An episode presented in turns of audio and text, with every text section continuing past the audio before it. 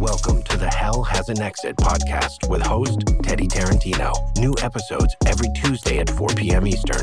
Don't forget to subscribe. All right, welcome to Hell Has an Exit. I'm your host Teddy Tarantino. Today I have a childhood friend or friend of friends, um, good friend of mine, Rene. What's up, Rene? What's up, Teddy? How's it going, dude?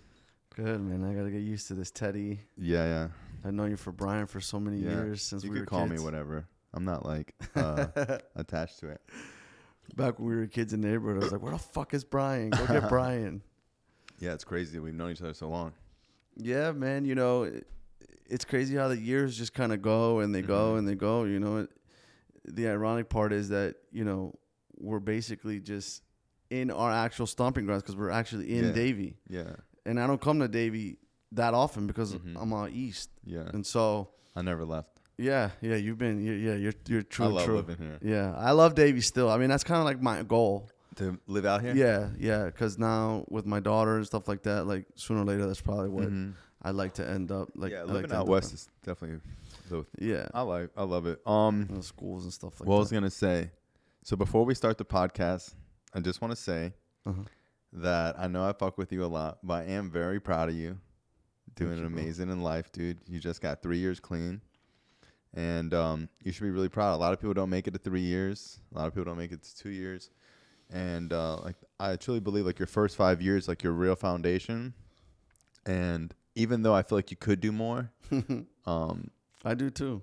yeah. I mean, everyone can do more, you know. Yeah. But um, you know, it's really interesting having you like in my life. You know, Yeah, I tell I was telling um, Milk like, oh, dude, no one gets under my skin more than Rene. That's it. I don't know what it is. All my life, People say that too, it's right? been like that. I told K Rod, and he was like, "Oh my God, oh, Rene!" Forget it. Forget Yeah. it. But Kevin is just like, Mhm. yeah, and he's kind of the same thing with me. But I mean, we go so far back. I mean, a lot of that's the thing about growing up here is just you know I have so many friendships that are 25, 22, 27 years old. Like, Mm-hmm. Yeah. and it's just. You know, a lot of us are fathers now, but Mhm. you know, we Known became for so friends from uh, like even at the same age as some of their kids Mhm. are now.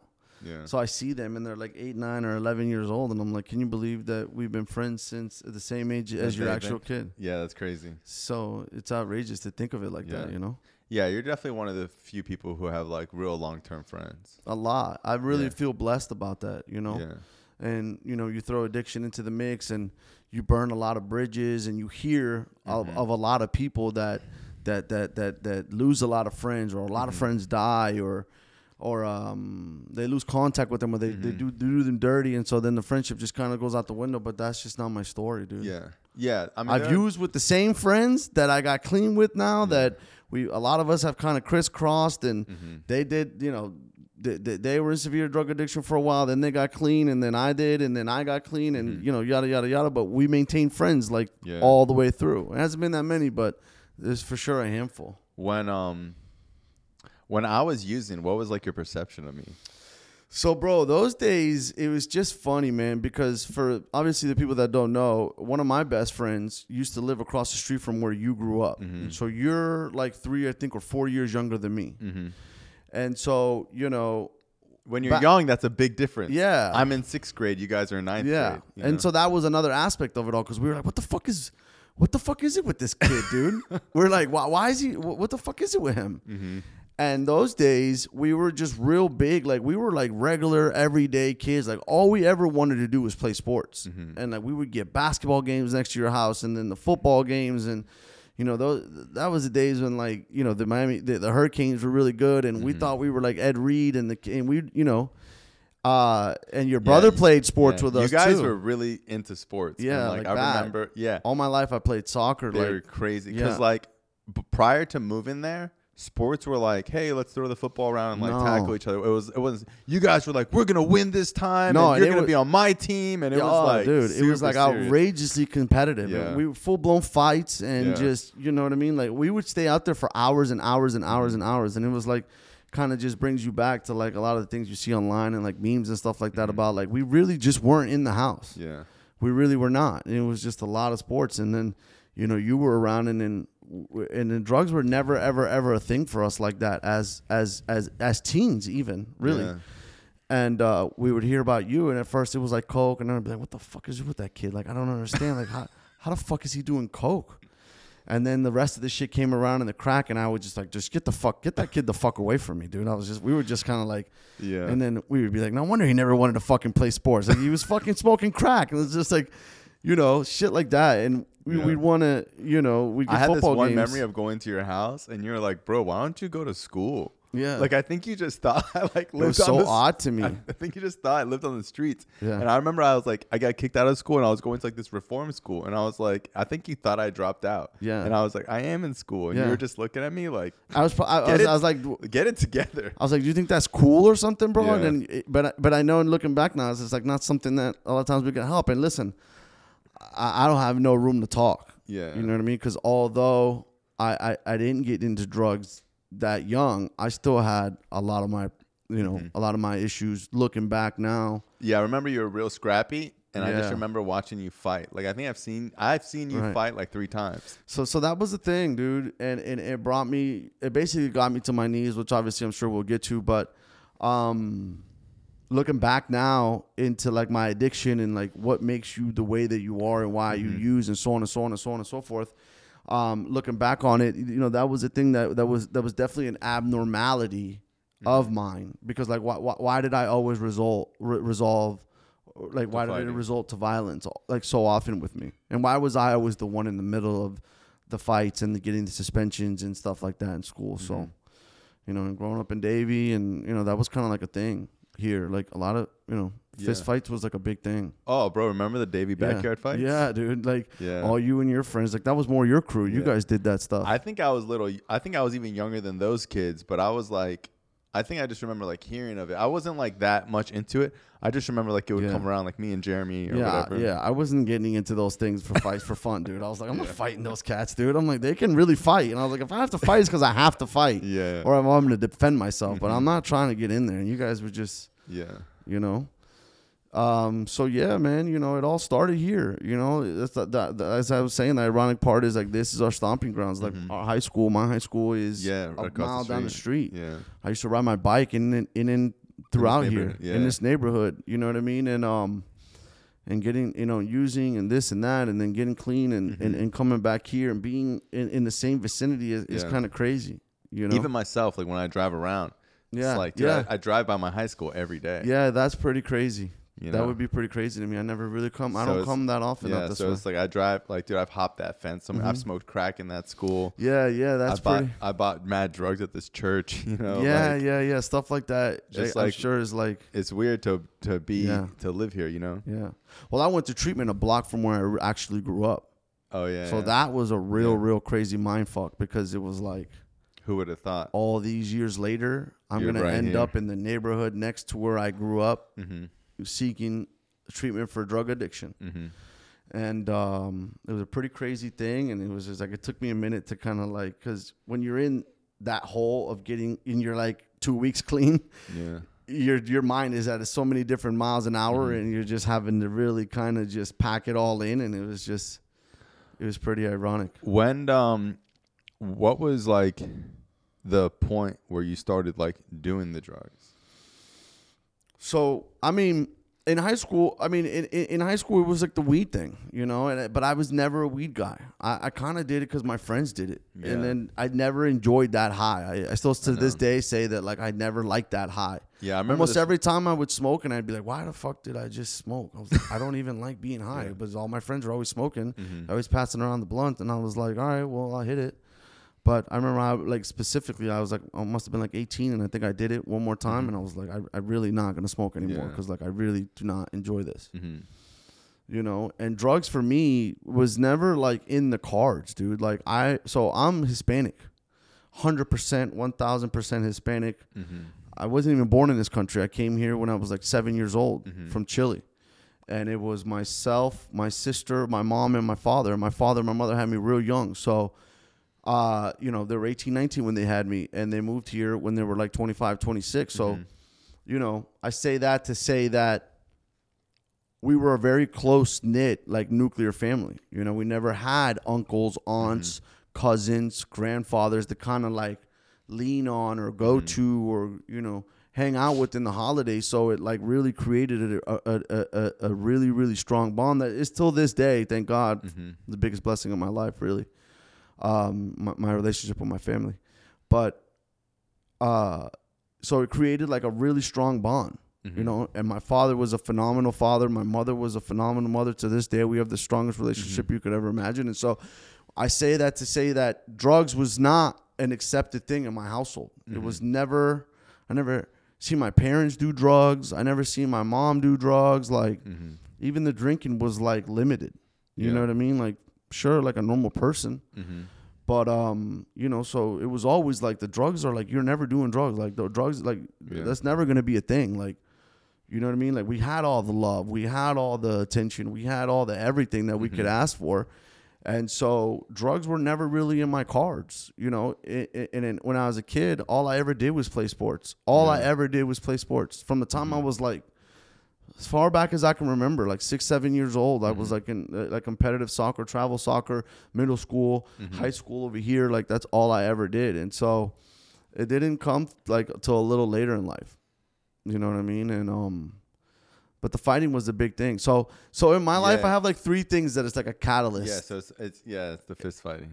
Right. Yeah. So that was always a thing. You know, I I, I attribute it to like having a big mouth Mm-hmm. and having too much pride Mm-hmm. to where like I, I- didn't see it in me to have somebody like punk me and like not Mm-hmm. do something about it. Yeah, because I remember like uh, I remember a lot of people would think like you know Western or whatever, and like you know there was like Western, Cypress, Archbishop, um, what's the other one? Well, right Heritage here, or yeah. whatever. You know what I mean? So it was like there was a period of time where like your your grade was like known for like like oh those kids don't fuck around. Well, like that and like above me. Yeah. The 05 class, I graduated Yeah. 06, so 05 like I mean, in all reality, like a lot of those kids at that school, like sure, we grew up in like this really nice area, but like these they were not kids to be fucked with. Now again, I'm not talking about people that are gonna pull out a gun and like yeah, yeah. shoot you at your house. It was like people that yo if you- if you talk shit to them, Yeah. you're fist fighting. there's a there was a hundred percent chance that there was gonna be a fist fight. Yeah. Matter of fact, it was like Even in middle school, remember the Burger yeah, King fights? yeah. I, that was I was part of those fights every Yeah. fucking time, dude. and it's funny because And like, it just got old. there's a there's a kid who I used to watch fight. Like I'm friends with like his little brother, and this kid used to fuck up everybody at the Burger King, and he like went on to like be in the UFC and Mm-hmm. I believe it. It's probably- yeah, fight. I believe it. It was just like a big thing in in, in Mhm. Davie, you know, and um, it was an always an always thing with me, and I would and it, and it, caused a lot of problems in my life because it would cause me to get suspended, Yeah. and then I would get in trouble at home because my parents didn't have like weren't having that kind of Mm-hmm. shit, and they were on top of me all the time, and um. So then it caused my grades to slip, and so on and so Mm-hmm. on and so forth. And then like so, you know, when it, they had like that zero tolerance thing, where like if you fight, you get suspended ten days no matter what, whether you started or not. Mm-hmm. So 10 days is a long time in a school for a child. You know what I mean? Like it- it's upwards of like two weeks. You might have a holiday in there, a Monday off, a Wednesday, I mean, a, a Friday off or whatnot. So Yeah. before you knew it, you missed like half or over half of this fuck, uh, of Oh, the what month went on? Yeah. And you don't and you come back and I was already not the greatest student, so it caused a lot of problems, you know. And um, Mm-hmm. and then it's like there's a lot of people like, oh, he got suspended. It like you know it creates it that creates stigma. that like yeah. dude. And then everybody was like know you for it. So at the time you think it's kind of cool and this and that, but looking back and then on it- people expect you to start fighting. Yeah. Well, yeah, man, and it's all and then all my friends that I rode with, like you know, it was a thing to where it was just like oh, you turn into almost like a circus ang- like a circus animal, like oh, like oh, he's fine tonight, he's fine tonight, he's fine tonight, and it's just it was really, it was pretty stupid, you know. Mm-hmm. So all my life, people would be like, yo, as I got older into 16, 17, 18, it was like um, you know, stop doing that because now it's a different ball game. Like Mm-hmm. you're getting to be an adult, you're out in the street, you could be at a bar And get yeah. there's weapons involved and people have knives and mm-hmm. now there's narcotics and alcohol involved and people do yeah. crazy things. And then you're catching charges. When, when you're a jit, like it's kind of like people, you know, Yeah. like I should have been arrested 50 times. Like. I've been in handcuffs probably like Yeah. 15 times. I've only been arrested like four times. Yeah. So it's like when you're young, you know, the cops would come, put you in handcuffs, and like, you know, call your parents, or whatever. But it's like yeah I do remember like the parties back then. Like one thing, like I think I was in seventh grade, and I would go to like all the high school parties with like K Rod and like all these people. around like older kids. yeah, and I remember like I would come around and I would like serve coke to people in Yeah. like seventh grade, and people would just. Be like, I would "Yo." remember. I'd be like, "There's, there's fucking Brian. He probably has a bunch of fucking blow on him. What a fucking what is it with this? Because back then there wasn't a blow thing. Yeah, no, we weren't into it like People, that. yeah, people were like, "Why are you always skeeted?" We Or, would be like, I guarantee this fucking kid's got blow on him, bro. Like, get the fuck out of here, Brian. Mm-hmm. But you know, but then it was like we, we, we, would get you around and be like, yo, Brian's, yo, he's mad, he's fucking hilarious, bro. And then we would hear stories about the shit that you would do. So we'd like Yeah. somebody would be like, yo, K Rod would come because he would live right with you, yeah, yeah. and we, you know, he would be like, bro, you won't believe what the fuck happened with Brian. and then I was like, bro, don't tell me again, bro. And I'd be like, what, what is it? Yeah. And then he was like, he, he, he was like, well, so he was at this. Con- I remember this story, so I got Oh, to the tell the story. Okay. So he's at this concert, and it just so happened that it was an ex girlfriend of mine that became a girlfriend of mine later after Okay. that, I think. Okay. And uh, she was like, so it was like at a, it was at a concert Yeah, but you got to tell the story about when you like leave rehab. of me. When you Oh, okay. Yeah. So you fast forward now many years. So I, you know, she reaches out to me, hey, I hope you're okay. I heard what happened. Da da da da. Okay, da. hang on, just so people know. So like years later, Right. I own a rehab. Right. Been clean a long time. You go to the rehab, and then um, this, this girl asks you Right. like how you been or whatever. how you been? I heard what happened, da da da, this and that, this and that. And I was like, yeah, you know what I mean? Like shit got real bad, da da da da. Thank God I'm doing a lot better now. This, that, and the 3rd You know, thank God for Brian. He brought me over. He let me he let me come over. He let me get clean, da da da, at his place. And she's like, Brian. I go, yeah, Brian. I was never in a million years thinking that she would ever ever know who know you me. are. Yeah, yeah. And I was like, yeah, Brian, Brian Alzante. I don't, I don't, I don't, I don't know if you, I don't think you know him. I mean, yeah, we're from the same area, but I, I don't think you ran with the same circle. I don't think you know him. Because I was like a lot younger. Yeah, she was like, I know Brian. Are you kidding me? I was like, what are you talking about? At this point, I'm like, this. She's got to be confused. Yeah. And she was like, I was at a concert one time with with my friends, and Brian comes over, and he's like tripping on acid or mushrooms. I don't know. It looked like he was on a cocktail of like seven different drugs. All of a sudden, he pulls his pants down. He starts jerking off, and I was like, at this point, I'm like, this can't be Brian, bro. then he's like, the cops come over, they tase him, and he tries to fight the cop, and I was like, are you fucking? And I was like, and it was to the point You where I thought she was wanted to. I, yeah, and I wanted to ask you, but I was like, I didn't know how to approach you because I was like, Well, I think I had told because I normally tell this. So this is like the story of like when I got tasered on Yeah. acid at the 311 concert. So I normally tell people that story, but I just leave out the part of me like jacking off in the parking Yeah. lot because it's but you gotta like- put that in there because that just makes it, that just throws it over. sometimes the top. it's just like so It's so ridiculous outra- that you yeah. just don't even believe Yeah. it and like sometimes it's just like such a humiliating part of my story that i don't tell people yeah, I know. And and as I was saying it, I was like, should I say that part? but then I was like, I gotta say the part. Mm-hmm. So things like that, bro. You know, drugs really turn you into something that you're Yeah. not. Me, myself, yourself, and everybody involved. You Mhm. know. So uh, there was a lot of stories like that, bro, and it was just like it was never Yeah. ending with you. And And, then I, I was like, he's gonna die. I was Yeah. like, he's gonna die, or he's gonna end up in prison. I, there wasn't a shadow of doubt in my mind that you would be that you would end up dead or in prison. yeah Because I was like, there's I don't see no other way So, out for him. a lot of people who see me now they're like even like our friend out there he's like i don't think you're a real drug addict you were Yeah. so young so a lot It's of people a a lot of people say that to me like you were so young i couldn't even imagine you on drugs or like you're so nice now I could. like you know, yeah of course I you know? could. so it's like a lot of people think that Yeah. um oh well you know how bad could it really have been you were 17 yeah, no, it was extreme. It was severe. But it was like- as can get. so you got to imagine so it's like being so young and being on those hardcore drugs no it's not like there was a group of us on Nobody did that. Nobody shit. was doing that. Nobody. You were Yeah. like on a Lone Ranger mission, Yeah. bro. With the pills and stuff like that, like people started people getting got involved, more but into not- it, but yeah. it was like, bro, But- Brian's like hanging out with forty year olds. yeah, but then you started like st- stealing and like punch Yeah. and like you know and all that kind of shit, and, and that mm-hmm. was the other shit that we kept hearing about. I would rob everybody. And I would just be like, "Yo," I'd come with Kevin and be like, "Yo, did you do? Is he like, what's up with Brian? Is he dead yet, or like, is he in prison?" He's like, "No, he's just suspended right now, but or no, he got arrested, or no, he he's at this reform school or whatever." I'm like, "That shit ain't gonna work for Brian, bro." I went to military school. I'm like, military school is not gonna work for Brian. I was like, "This what a Mm-hmm. waste of time. They should have just left him here with us." Mm-hmm. And um. So yeah, man, and you know, as the years progressed, and again, you know, So- the, the drugs never really came to play. so when did the violence like um really. so it all off. came to a head, dude. It all came to a head. So I, I kept getting all those warnings, and I kept getting people to tell me like, stop doing that, stop doing Mm-hmm. that. Like it's not cool. This, that, and the third. Long story short, bro, uh, we were at a party that we shouldn't have been at. Mm-hmm. A buddy of mine gets into a fight, a one-on-one fight. It was a scuffle. One thing leads to the next. He beats him up real, real bad. I'm talking like missing teeth, like things that like not like a regular fight. He, he, he my, my buddy was really good at street fighting. Mm-hmm. He's like an animal. And uh so then he goes through the party with all his people. He thinks they think we jumped him, but we never had. So before you know it, there was a party of maybe It was a one-on-one, it was a one on one. but people just thought he got jumped. People assume he got jumped because of how he looked, and we Mm-hmm. were all back there when it happened. And uh, one thing led to the next. Now you all of a sudden you have a party of like 200 people turn at us. There was probably like four of us, and, and they're coming at us now. So you know, I jump the fence. I run 100 something yards to my car. One thing leads to the next. I retrieve an, a, a, a, a knife from my car to try to defend myself.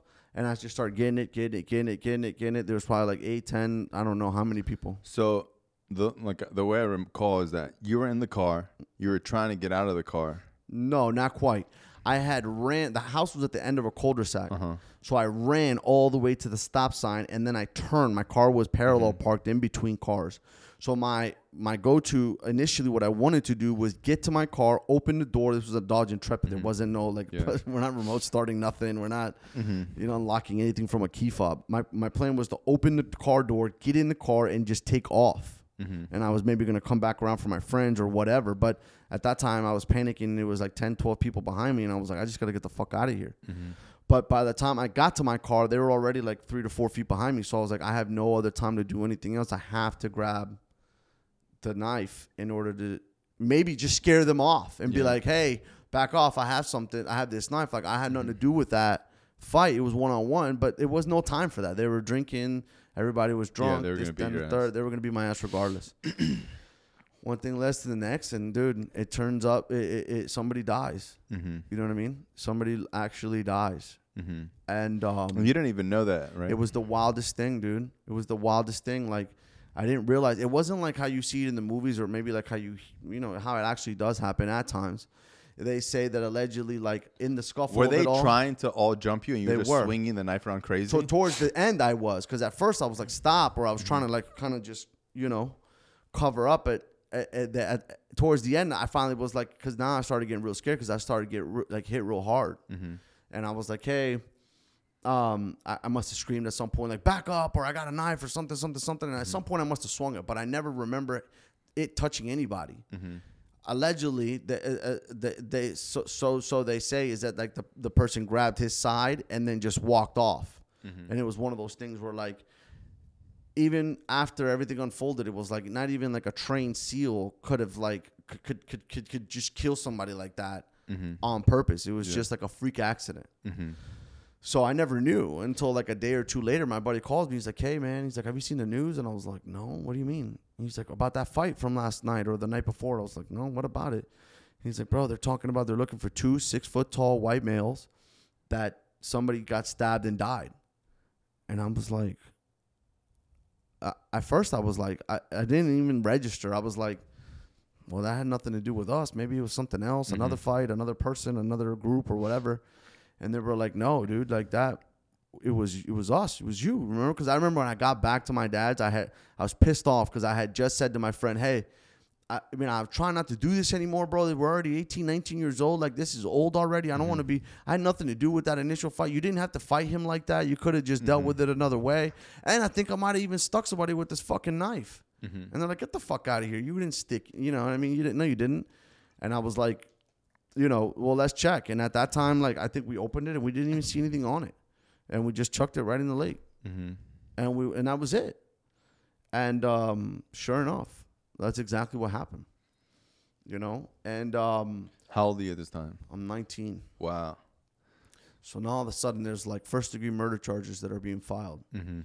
And um, that was a thing that was like, bro, it's hard to put into words, dude, because it's hard for me to explain to somebody like the feeling of like taking somebody's life because it's like, it's not like stepping on ants. You, you know what I mean?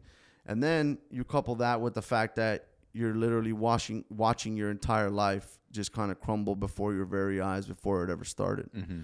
So now I'm thinking like, you know, at best I'll be maybe 40 when I get out, if ever. Because now you're only ni- you're only 19, so you got all these thoughts going through your head like nonstop. Yeah, you're getting 15 years. So you know, it was one of those things where like I ended up turning myself in like two weeks later, Mm-hmm. and um, they were like, you know, I told the guys I was like, listen, I'm gonna tell you everything that happened. I have nothing to hide, but I need to speak with my lawyer Mm-hmm. because I had at least I knew enough to not say nothing stupid.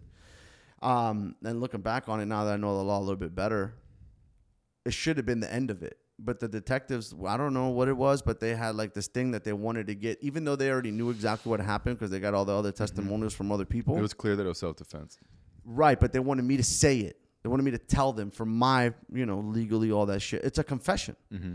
So after like eight, nine hours of them like breaking me down, I finally ended up telling them, which ended up helping me out in the long run because during the deposition in front of the grand jury, the, mm-hmm. ju- the detectives were able to say like I was crying my eyes out. I was mm-hmm. like, you know what I mean? This was an accident. I was defending myself. I was trying to leave. I had nothing to do with the fight. And then you have all these priors. Did they bring that up?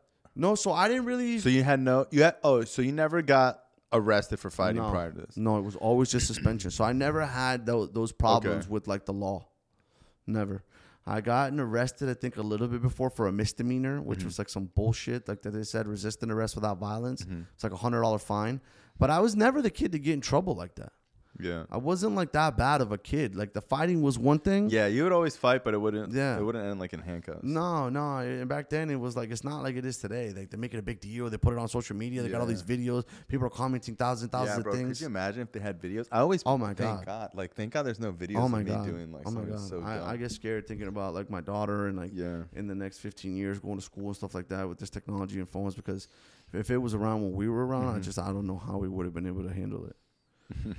so you know that was a really big crazy thing in my life, and um, I thank God every day that it worked out the way that it did. I, I, I it- sucks that it had to happen. I wish that it never happened. If I could take it back, I would have just taken the ass whooping. hmm But at the same time, it's like you don't know what kind of ass whooping you're gonna get. Yeah, people die all the time. Now you're 19 jumped. years old. You're getting jumped by people that are adults. Mhm. You know what I mean? Like You know before what's you know it, you catch a boot to the face and you're dead Yeah. or brain dead or blind. And so it You know was what was crazy is that even though that sounds crazy, growing up, there was like a couple of kids that we grew up with who were all facing attempted murder charges. Mm-hmm. Yeah. It's like crazy to think Yeah. about because now, like, bro, I have friends who have kids. Mm-hmm. who are 16. Their friends aren't catching like attempted Never. murder or, or, or, or stabbing anybody. And there was time I remember. So I remember when when that happened with you, I was thinking about myself. So there was a time when I got jumped I Mm-hmm. remember and I got like yeah out west. yeah. So I remember like I got That was another thing. We're like, Yeah. well, well, yeah, sure, he did get jumped, bro. I'm like, how many people has he robbed in the I last remember year? I remember I called K Rod after I got jumped and I was like I thought he would be like, Yeah, I'm gonna like go fuck them up for you or Yeah. something. I thought like and K Rod was like about time what someone you whooped get, your ass. bro. And uh, I remember when I when uh, when I hopped in the car with them, I immediately knew I was getting jumped because the kid on the phone Yeah. wasn't in, in the car and I knew they were setting me up.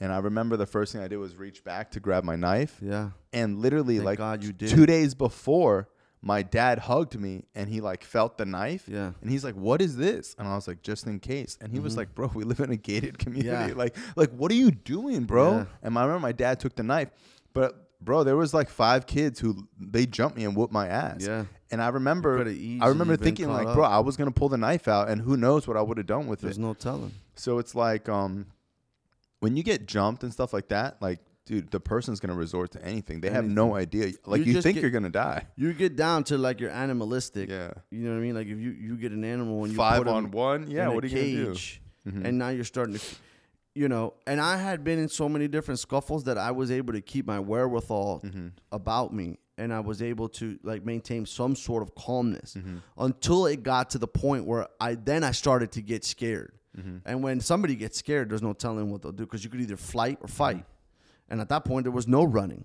so there was only fight. Yeah. So it was just an awful thing, bro. It was really difficult on my family, bro. Um, how long was it? Like, how long? How many months of you? So, bro, it was really fast. Really. It's extremely fast. So it happened January 20th, 2007. mm-hmm. I turned myself in January 29th. I was in jail for two weeks from January 29th till Valentine's Day. Mm-hmm. The grand jury was like three or four days after that. A day later, the charges were dropped because they were basically like, look, this kid ran, had nothing to do with the initial scuffle. He ran over 100 yards to try to leave. They chased him down and they Couldn't attacked him. yeah. Couldn't leave. Then they attacked him. And he, re- it- it's his law abiding right as a U.S. citizen to, Mm-hmm. Stand be, your to ground. defend, to stand your ground and defend yourself. Mm-hmm. Matter of fact, I didn't have to do all that running. I could have just done it right then and there, Mm-hmm. but that's not what I wanted to do. Plus, I didn't even have nothing on me anyway.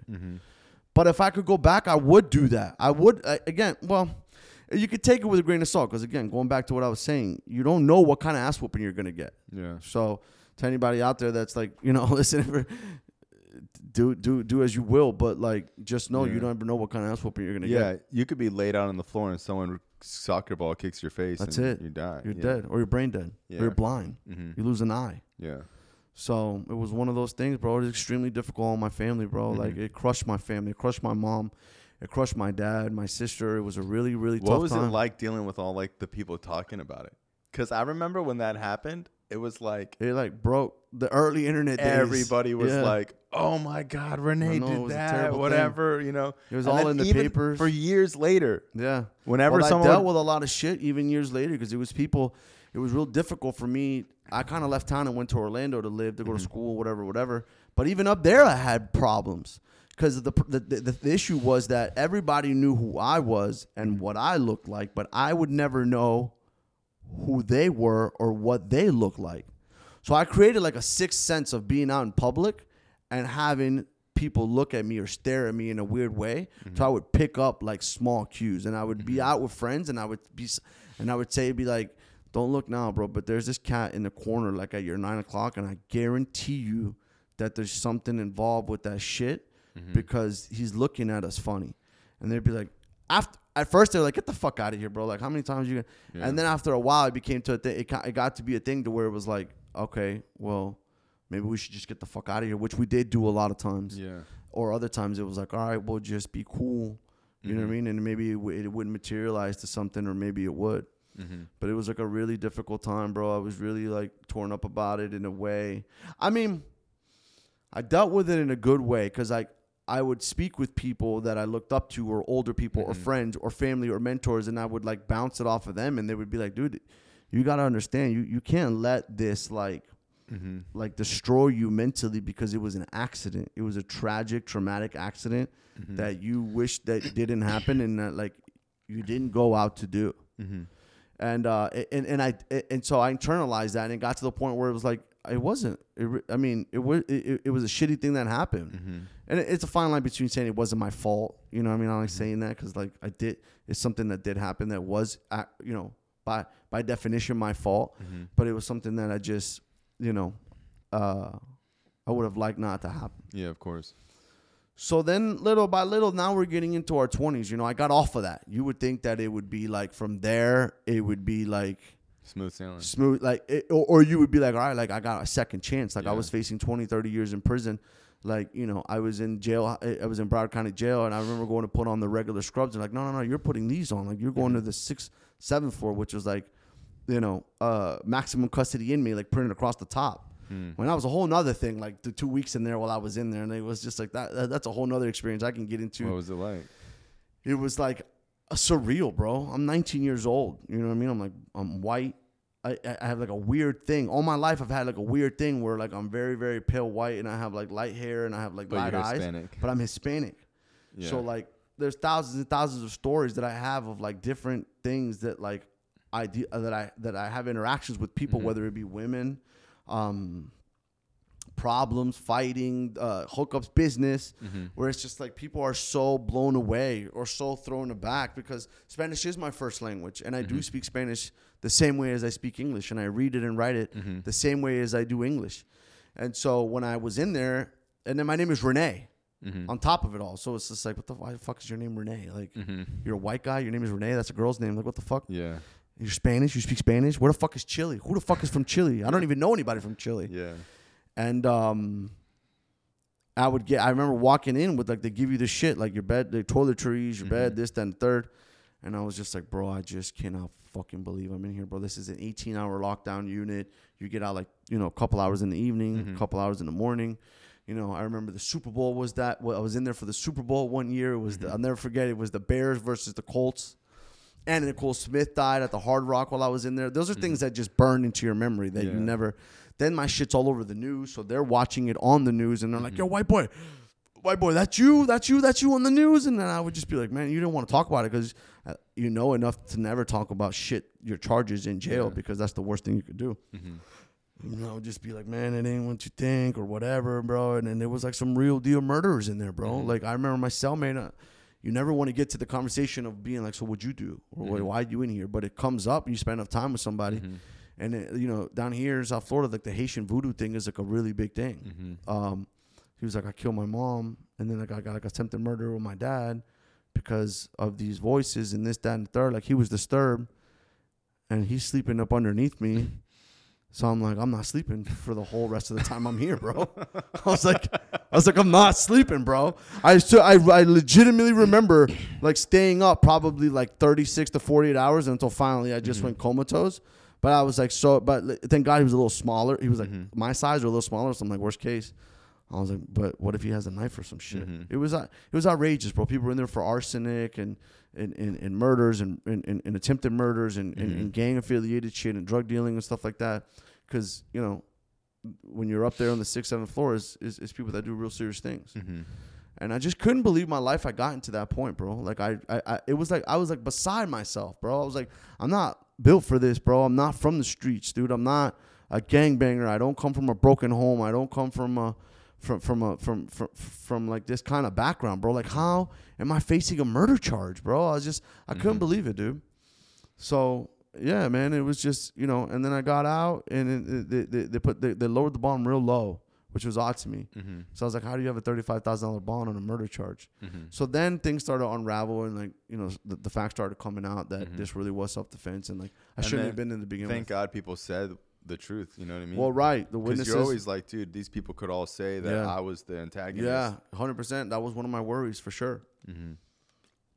But it was a real painful time for my family, bro, and it was something that I wish that I'd never had to go through or put my family through. So there's been a few things I wish that I like, you know, and and all I and I really do think that like I attribute it to like be, like drug addiction and like addiction Yeah. or having the disease of addiction Yeah, because, because- once you start to uncover the layers of addiction Mm-hmm. and start to realize that the drugs are just a symptom of a much larger Mm-hmm. issue you start to look back and you're like well not not, this makes a lot more sense now Well, you're chasing that adrenaline.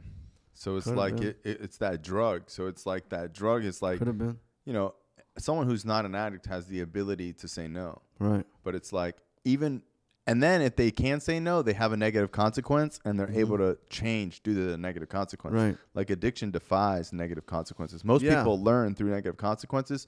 So all these negative consequences keep coming and you're not Right. learning. Right and i kept going and, and, then, And yeah. I'm sure you'd be like, I ain't never fighting no one again. And then you would fight Yeah. again. You well know? not after that time Yeah.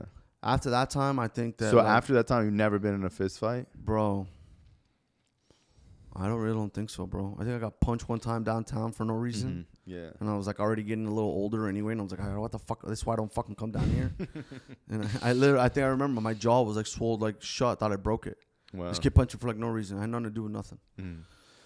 So um, Okay, you would think going back to what I was saying, you know, that like I would get on this straight and narrow path. Like I got the second chance. Like let me do right. Like let me Mm-hmm. not fuck up. Let me make sure I take full advantage of all like my opportunities and my resources and stuff like that. And it just it wasn't like that, you know. I was good at business from a young age, so I did get into business. Mm-hmm. Um, I went to school in Orlando for a couple of years, then I came back here. I started a business with my buddy, which was like a like a loan, like a like a like a funding group, Mm-hmm.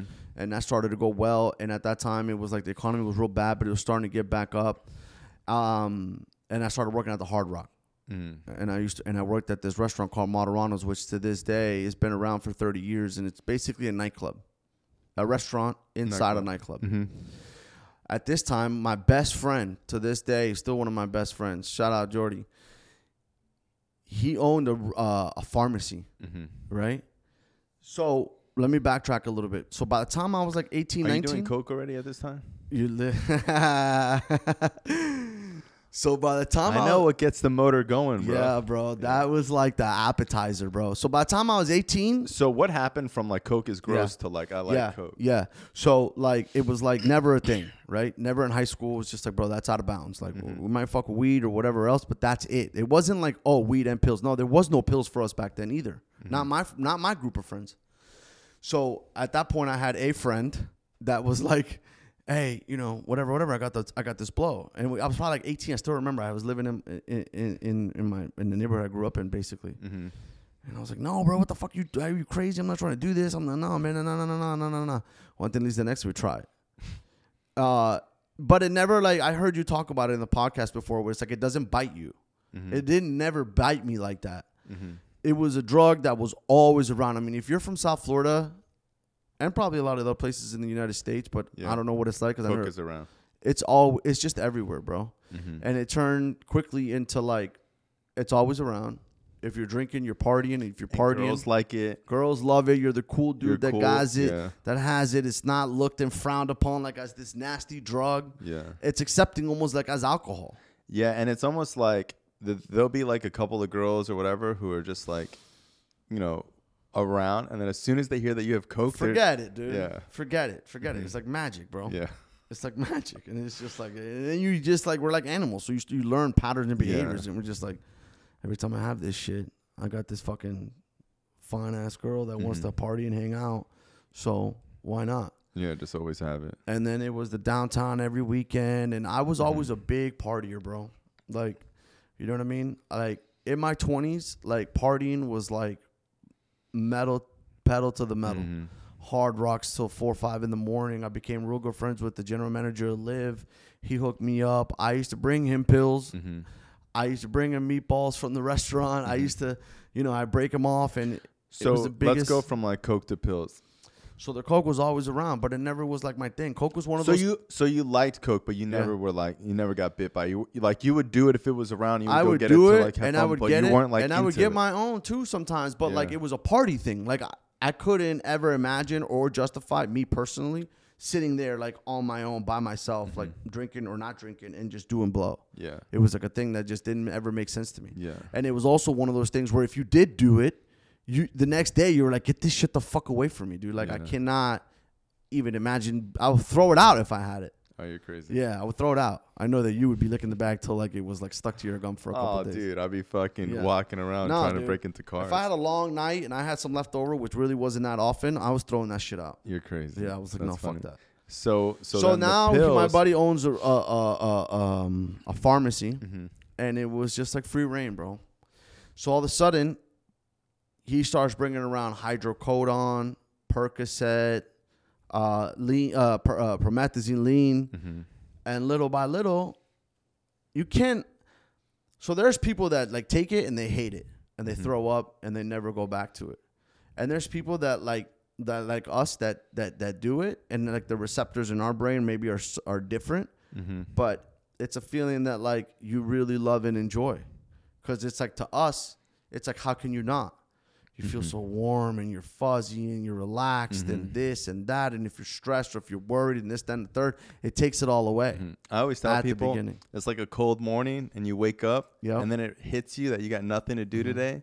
And then you roll over and press the snooze button and just get all warm and go back to sleep. it, dude. Like that feeling is like constant, but it's like you start doing that, you start Mm-hmm. pressing snooze on your whole life. That's it. Where it's like no matter what's going on, bro, you do pills and it's just like That's it.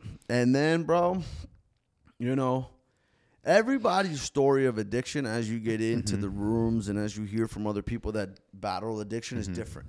Some people will do pills for a month or two and right away they're shooting heroin. Mm-hmm.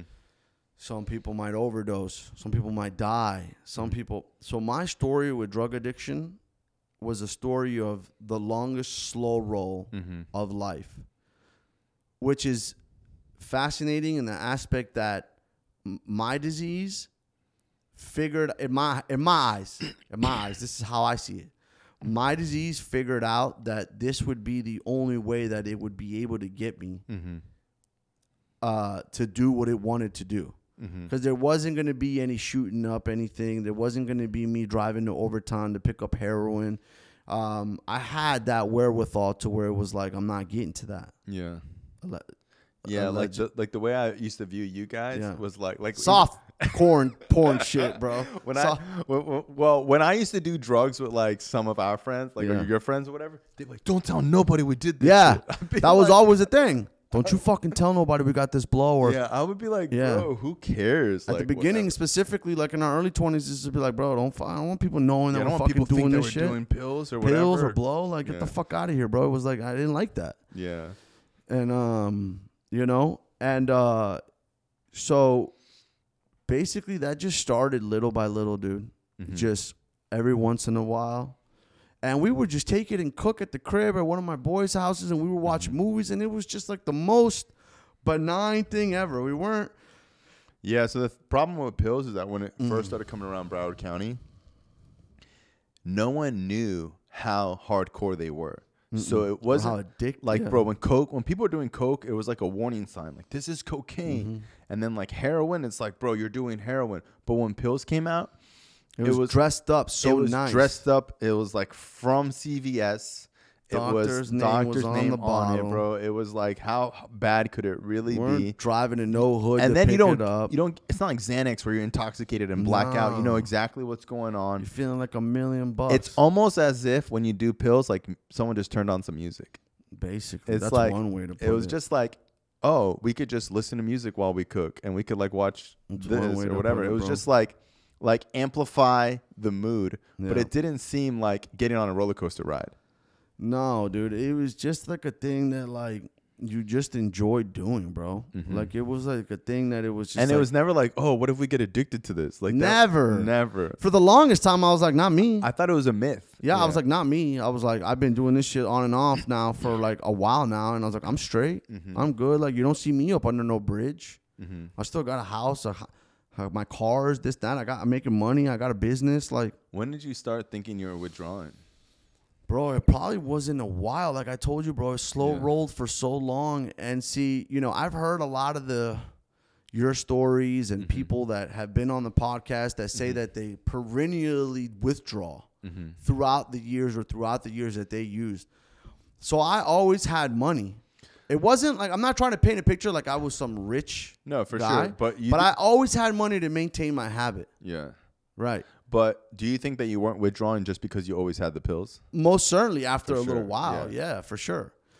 So that was like a thing to where like I don't know exactly when I can pinpoint it, but it, it got to a point relatively like towards the beginning where I wasn't in denial Mm-hmm. about the fact that I that I had a problem. gotcha I knew that I had a problem and I knew that I was addicted to these but pills. did you think like one day you'll handle it I figured at some point it would come to an end, but I would, but I never could have in a thousand years seen what that end could be or would be like. Mm-hmm. Yeah, because when you're on drugs, Yeah. in your mind, you think like you could just close this book and put it away at any time. And I see people today, loved ones, dear dear Mm-hmm. friends of mine, and I see them in active addiction, and I see so many similarities of myself Mm-hmm. in themselves. Where, I mean, these people have a lot of money, or they do they do very well in life, and Mm-hmm. you see them slowly going deeper and deeper into that hole, and you kind of just feel helpless because you're like, I, I guess I've told them in so many other ways, but it's just like if anybody knows anything about addiction, you know Mm-hmm. that that person's never going to stop unless they're ready to stop. Yeah, And money is a crazy cushion Yeah. for drug addiction because it masks like everything is all gravy when it's not. yeah. So I always, life is I always shambles. tell people like the hardest person to treat is the person who doesn't think they have a problem. So like when you Or, uh, like when my when you're when you're functioning, Right. it's really hard for you to really get help Right. because you don't think you need the help. Exactly. When someone's like, dude, getting infections from shooting up, like living under a bridge, it's like it's it's living under a bridge. It's like Yeah.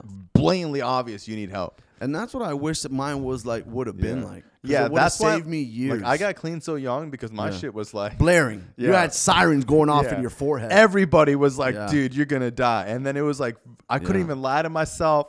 I kn- like that feeling of like there was a time where I was like, I'm not gonna die. And then there were like my last two years of using. It's like, oh, n- now I could really. I thought see you it. were gonna die, bro. I Yeah. shit you not. I was like, Yeah. bro, Brian's gonna die. Brian's not making it to his twenty first birthday, bro. Yeah. And it was one of those things where it was just like we were all in agreement. We were like, "No fuck." it." I would say it, and then my boy would be like, "There's no fucking way he's people- making it." till yeah, 20." I, I- they would start drawing straws, be like, "Hey, make it till he's 19. Oh, hey, make it till he's 18. I'd be, Yeah. I'll be surprised if Brian's alive next month." Yeah. So it was sad, bro. And even back then, that was pre-fentanyl. yeah, know? bro, So you would like- never made it, bro. Yeah, for sure, never. I don't think you would have made it. Um, when did did you like? When did what? When did you like know that I got clean? Bro, it was probably like a couple of years later when like I started seeing you on Facebook and stuff like that, and Mm-hmm. you started popping up with the motorcycles, and I was like, Brian selling motorcycles? Yeah. I was like, he's probably pawning them or stealing them Yeah. and to get drugs. Yeah. And then people were like, nah, Brian's clean. And I was like, what the fuck do you mean clean? Yeah. And they'd be like, clean. He doesn't do no drugs. And I was like, get the fuck out of here. Yeah. I was like, you're telling me that Brian doesn't smoke weed or even drink. Yeah. And they'd be like, no, bro, he's in NA Mm-hmm. and he doesn't do drugs. Yeah. And I was just like dumbfounded, bro. I was just like, so, not to get off topic, Mhm. but spiritually, like God, uh, my faith in my Mhm. life has been a constant since the day, since as far back as I can remember. Mm-hmm. Even through addiction, and even through severe addiction, uh, I never lost faith. Yeah. I never was question God. I in fact I always would pray to God, even during severe addiction, and would say, God, I have like this weird dynamic relationship with God Mm-hmm. that like people would make fun of me in the past before because it's like when I pray or when I have the relationship that I have with God is like I talk to God like I'm talking to myself or a friend Mm-hmm. but so it could it, it like if you're not if you're like looking at me or paying attention it would look like I'm talking to myself Mm-hmm. and I've always been like that. And uh, but my faith has never wavered ever. Even when I was in the jam with like Mhm. going to jail or, or prison for life, like I was like, and then when you got, and then when I got out of that, I was like, that's God, bro. I was like, that's a miracle, bro. Mhm. I was like, how are you gonna look at me and say that that's not a miracle, bro? I should be in prison. I could not. I should be in prison, but like I could have easily gone to prison. Yeah. So even when I was using, bro, I was like, this will never. And then so going back to what I was saying when it came to you, I was like, bro, that's a miracle. I was like, bro, that's God. Mm-hmm. I was like, you can't tell me that like that God ain't real, bro. I'm Mm-hmm. like, that's God's doing. Until this day, I really have a visual of Mm-hmm. my in my head with the hundreds of thousands of people that have died because of drug addiction in the Mhm. last 10 years Yeah. even though it's always been that way.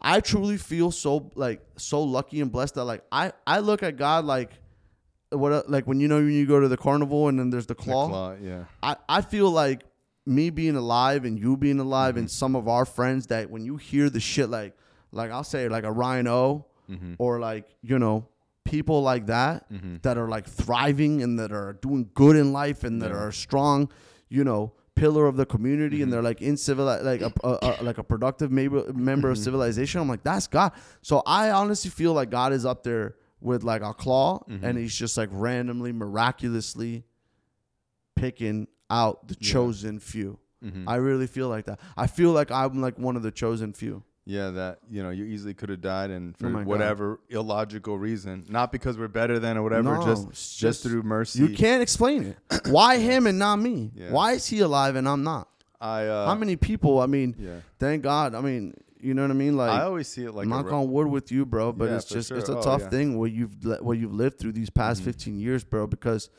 you know it's a testament to Yeah, your because recovery. I remember when you got clean, I would try to explain to you like all the deaths and stuff, and you'd be like, "No way." you would show me on your phone on your Yeah. notes. You still have it. I'm sure if you pull your phone out right now. yeah, I remember one time you showed me, and I was just kind of like, "You mean to tell me you know all those people that are on your list?" And you're like, "What do you mean, bro? Those are some of my closest friends. Friends. S- One of those kids is my ex sponsee." yeah. I was like, "He died," and yeah, I was so like, it's like in recovery, there's probably like 50, 60 people "That's insane." that I would consider like family Mhm. that have died. You know, like I've heard it on speaker tapes, like. yeah, people have been like the disease of addiction has waited fucking hundreds of years specifically a hundred years mm-hmm, to like really flex his muscles mm-hmm. the way that it is right now because Yeah. it's never been the way that yeah, it it's right crazy now right now. and so i really like you know my my gratitude these days is just like Mm-hmm. something that i really uh, I, I really, I really, it's one of my strongest attributes. I have Mm-hmm. a lot of friends of mine that do very well in life, that are very ahead in life, that do very well financially, a little, probably, you know, better than me. Mm-hmm. Um, and, and- but but you know what I mean. I'm happy for them. I love them to death. sometimes I look back and I'm like, damn, I wasted so many years.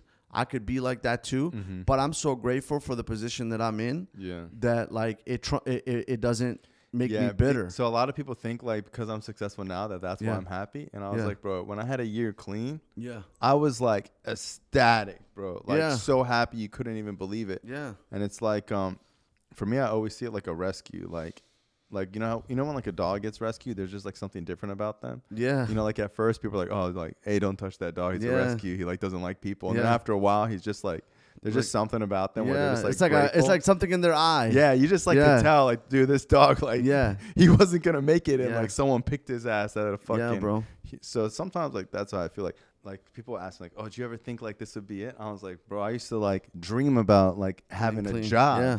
like a job." You know My what I mean? biggest thing was dreaming like being like I wonder it had been so many years and like I'll get to that, but like it had been so many years that I was using and that I had like and this was like my barometer, like Mm-hmm. pills every single day, that I was I would fantasize and be like, wonder what it's like to just be clean Mm-hmm. and not have to take all these drugs to do everyday things like go to work, Yeah. to feel normal, to go to the gym, to go uh, to to to to uh, to go to the movies, to go to a concert, whatever, whatever. You know what I mean? Because going back to what I was saying, it started little by little, Mm-hmm. and then you know I would say, oh well, it's the weekend, so Mm-hmm. it's the weekend, so why not? And then it turns into like a Sunday, yeah, and then that's not so much the weekend, even though it is. But then it turns into like a Tuesday, and then it's like, oh, where's Wednesday? It's the middle of the week, dog. So before you knew it, I can't even think when, but it must have been by the time I was like 25, 24. Mhm. It was easily an everyday thing. yeah, And then, you know, you're talking a lot of wasted time, mm-hmm. you know, a lot of money. I mean, it, it, you know, Because I remember, I remember like sometimes I feel like you don't think of it this way, but like there was a period of time when like your name was mentioned, yeah. it was followed up by like, oh, he's all on pills, Right. And I don't think like you know that. I it's, feel like it, it, it hurts to admit that, like, that probably was so. yeah. Because it's like, that's a hurtful thing to hear about yourself. Because I remember To even, be- even when you worked at Martorano's, I remember someone would be like, "Oh yeah, doesn't Rene work there?" And Mm-hmm. someone would be like, "Oh yeah, isn't he like all on pills?" Mm-hmm. And like I think at the time you would probably think that like no one thinks of you like that. Not really, no, absolutely not. Especially because of the fact that I kept it such a secret for so many years. Yeah, It was never, not. yeah, yeah. Well, I tried my best, right? I'm probably not the best secret keeper, but it was a thing where it was like I, I, I never wanted anybody to know that kind of shit, Yeah. especially with at the frequency that I was doing it. Mm-hmm. So it was always, and again, the disease of addiction is just a motherfucker, bro. So it finds dip, like different ways. Mm-hmm. With me, it allowed me to open new businesses, Yeah, start new businesses, yeah, get into relationships, Mm-hmm. uh, be successful yeah, buy a car that I love more than anything in the world. Like, Mm-hmm. not the car of my dreams, but a car that I really, really love. yeah. Of course. An expensive German car. Mm-hmm. Um, you know, and all the while I'm doing things that are just not right, bro. Like I'm, you know, I started dating a woman that like, God bless her heart, loved me to death. Um, you know, I cared about her, but it, Mm-hmm. the the feelings were just never quite mutual, right? And these are like the three pillars that I talk about that are like the most like very like severe traumatic experiences in my life. So we were together for a couple years, but I was always with her kind of like for the wrong reasons. And she always was so good to me, but I never had the same feelings for her that she did for me. So I was with her for the wrong reasons. Mm-hmm. Long story short, she gets pregnant. So I'm like, okay, well, nah, I gotta kind of put my happiness aside because I gotta do right by this kid. I gotta do right by her. I gotta propose And this, you- then. How do you feel about being a dad and having a family? So at first you're shocked, just like any other guy that that kind of gets hit with that upside the head randomly without planning it, and you're just fear and this and that. So I was like, I can't believe it. Mm-hmm. And then you just start to warm up to the fact that you're like, this is actually pretty cool, bro. Like I'll be able to handle it, bro. I'm not going anywhere. Like I'm gonna be a good father. At least Yeah. that's my plan. Yeah, I'm gonna do whatever I gotta do for this kid. I'm gonna work hard and keep doing what I gotta do for this kid. But like, you, uh, you know, you just kind of go with the motions. So now we get engaged, the whole nine. The baby is born July 4th, 2017. mm-hmm. August 26th, 2017, I'll never forget, it was a Saturday, McGregor um, Mayweather fight. Mm-hmm. My best friend, my entire life. I'm talking about like a brother. I'm talking about like you've heard you. I've heard you talk about Carl. That's a very close friend of yours, which is probably, shout out to Carl, one of the greatest people I ever met in my entire life. uh, so, so his wife calls me and he's like, "Hey, um, I think you need to call. I need. I think you need to come over." He was actually out of town, like for work. I just found uh, text messages of about an affair with your girl and my husband, which is your best friend. I'm talking about from when I was 10 years old, bro. Like somebody I would have died for. At the time, he was having problems with his wife, and I was like, "Yo, why don't you just stay at my house till you get it figured out? If you decide to leave her, you know, I'll support you. If you decide to stay with her, like I got your back as well. But like, you're not gonna go stay at your mom or your dad's, bro. We're like already old now, dude. Like, just chill here till you get this figured out." Turned out, so I So- go and see it. I go mm-hmm. and see it. I read it. I'm like, okay, it's obvious. I call him out on it. He denies it. Whatever, whatever. I confront her. She confirms it. Now all of a sudden, it never. So the baby now is a month and a half old, but it never crossed my mind That it could be. that it could not be mine or it could be his. Like, I think it took a couple days to where I was like, what if this kid's not even mine?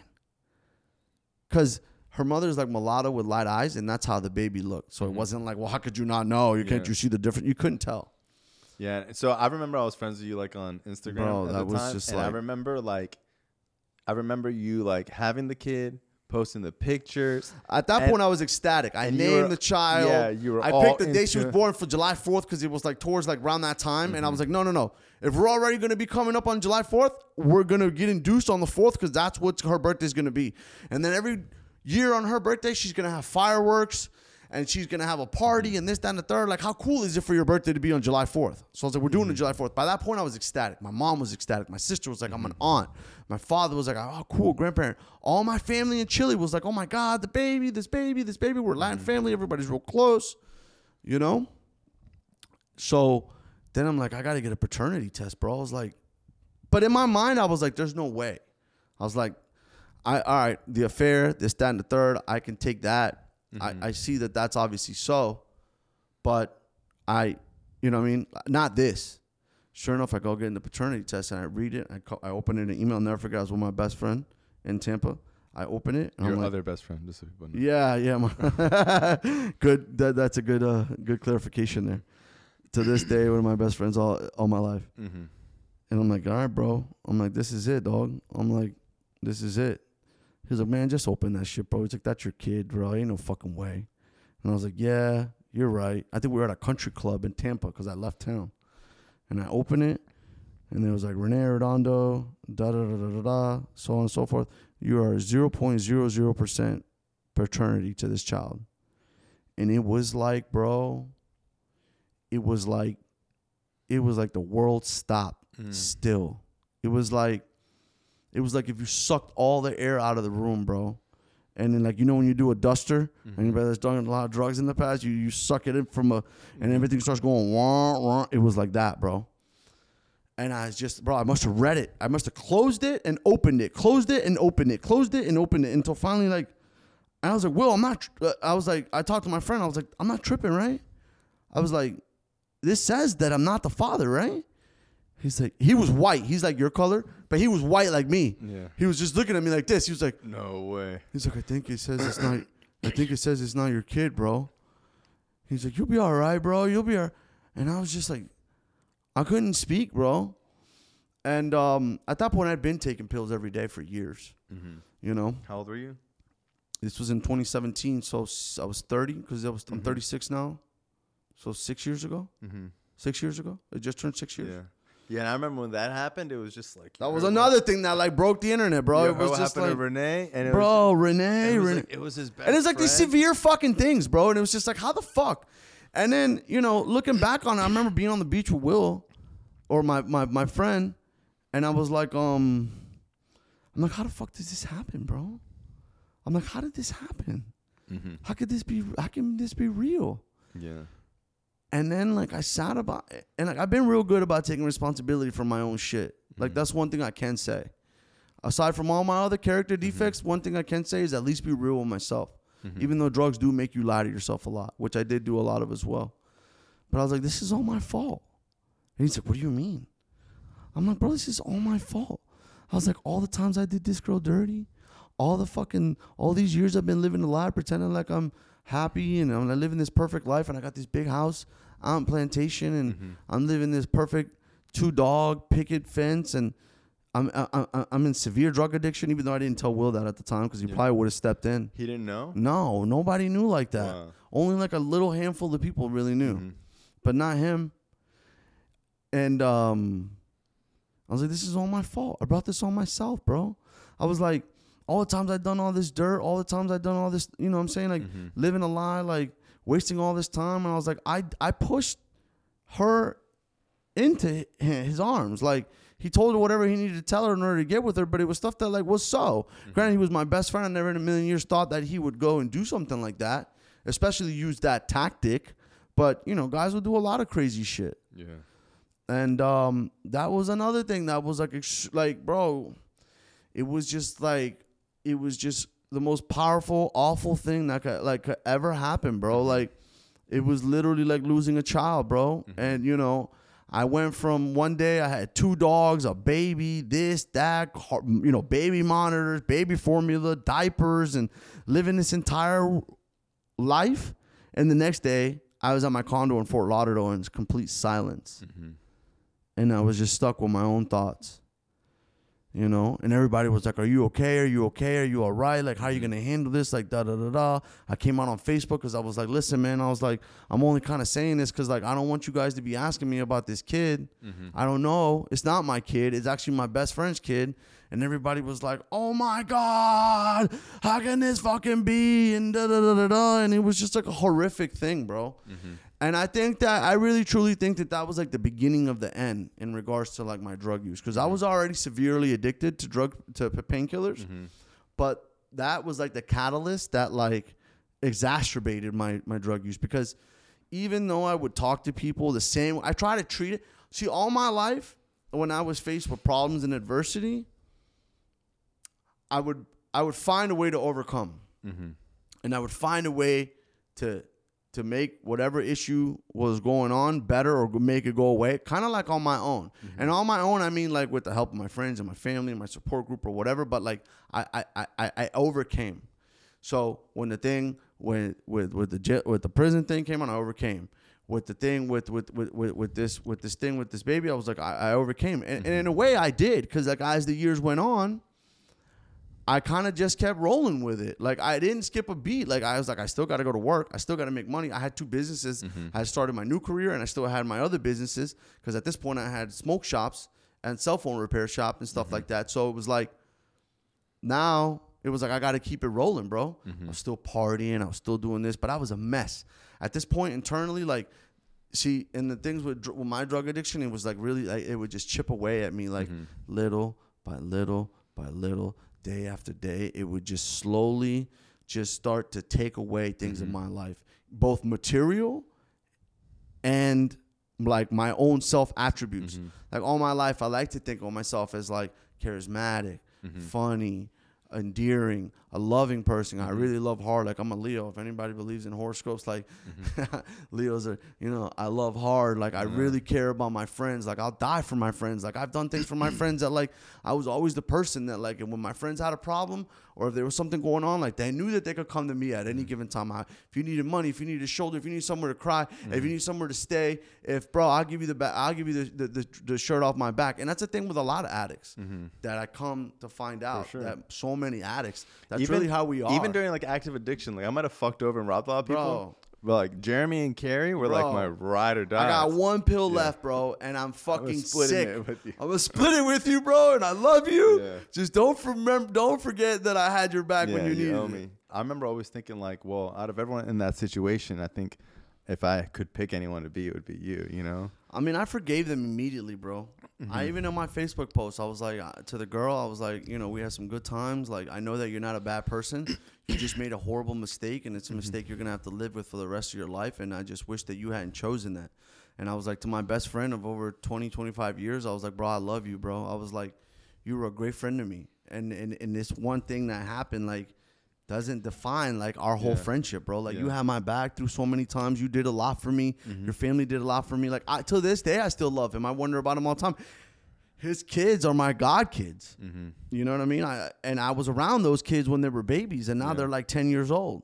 You know what I mean? And I and I love those kids, and they were my family, bro. Like his mom was like my mom, and his dad, and he had, and his stepdad, and his Mm-hmm. stepmom, like they were like my family, bro. Like I had nothing but love for them. Like I really did view them like as my family because I never had family here. Mm-hmm. I only had my mom, sister, and, and my father. So to me, they were like my family, Mm-hmm. and then and then it all went away. So at that point, bro, I'm taking like, I would say probably like six to like twelve Percocets a day. Mm-hmm. Whether they were tens or thirties, maybe if they were thirties, I was doing a little less. But bro, I'm like at hundred to 150 milligrams a day, Mm-hmm. every day. I mean, you're talking like a forty thousand dollar a year habit. Yeah. They weren't cheap, bro. Yeah, at that time they were a lot of money. They're third. I hear you talking about nine, tens, and eights, and bro. Seven. I was like, There bro, were seven when I started. I would have pulled up with a fucking garbage bag and filled that shit, bro. Yeah, it's crazy. So you're talking. So so so the What- disease of addiction So just 2017, I probably had like seven, eight years clean. No. You had probably like nine. Nine years clean. 2000. Yeah. I got clean 2008. eight. So yeah, like nine about- years clean. about nine years clean. and at that point, we were even doing business. Yeah. Cause at my Yeah, smoke shops, remember it. I you're like, that. "Yo, you want to come to my rehabs? Because I know that I see you going. I used to get a big luggage bag. Mm. and fill it with vapes and take it to treatment centers. And it was so ironic, bro. I would go up in there and I'd be like, "Damn, look at these guys." I'd be high. I'd be on like I would be high. Put the Visine in and I'd be dressed nice, whatever. No one would be able to tell. Mm-hmm. Maybe they did. Maybe they didn't. I don't know. No, no one really told. I just knew because I knew Yeah. of you, so people would be like. Plus, yeah, my eyes are light, and it's just like, bro. No one really tell, but I, I remember. mean- I remember like There was pictures and Yeah. days where I look back, I'm like, bro, I look bent. yeah. Now if you see, it, Right, But right. like when you're on drugs, In people just think you look like that. Yeah, and I think you that was like the thing that. with my family because it'd been so many years, and I had gotten so good at masking Yeah.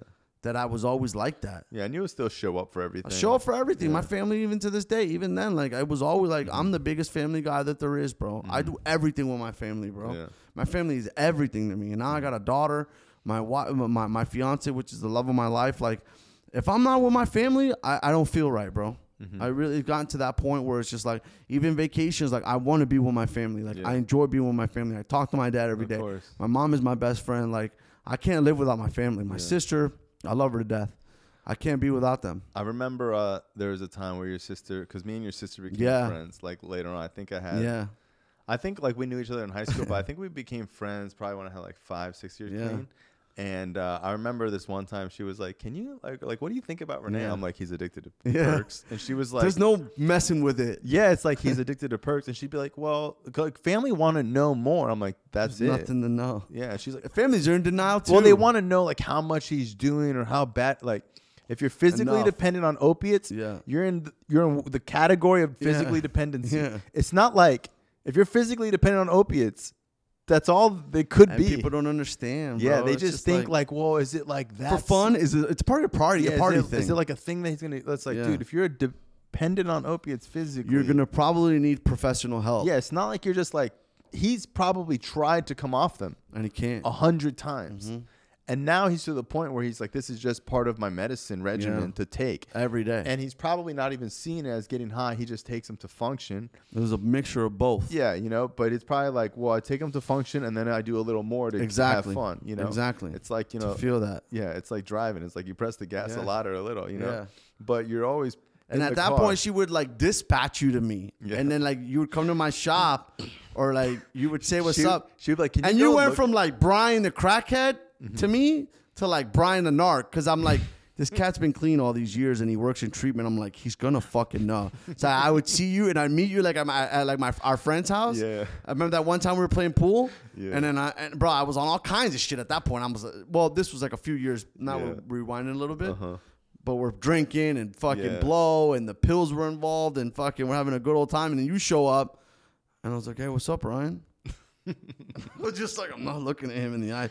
I remember even saying to my friend, I'm like, you think he knows we're fucked up? And he goes, of course he knows. Yeah. I'm like, he don't know. How's he gonna know? He's like, bro, look at us, bro. We don't. We're, we're, we're, we're partying, dude. Mm-hmm. Yeah, it's interesting because like people went from being like, "Oh, Brian's whatever." It took people so long to get used to. Well, I think when I had like a year, two, three, people were like, "Oh, it's a phase," or "How long is he really clean?" Even four years, bro. There was Because you were so bad that like bro, there was a like time. me- There was a time I had five years clean. I was at LA Fitness, and I came out the bathroom, and this kid was like, and I was like, "Yo, what's up?" What are you robbing lockers?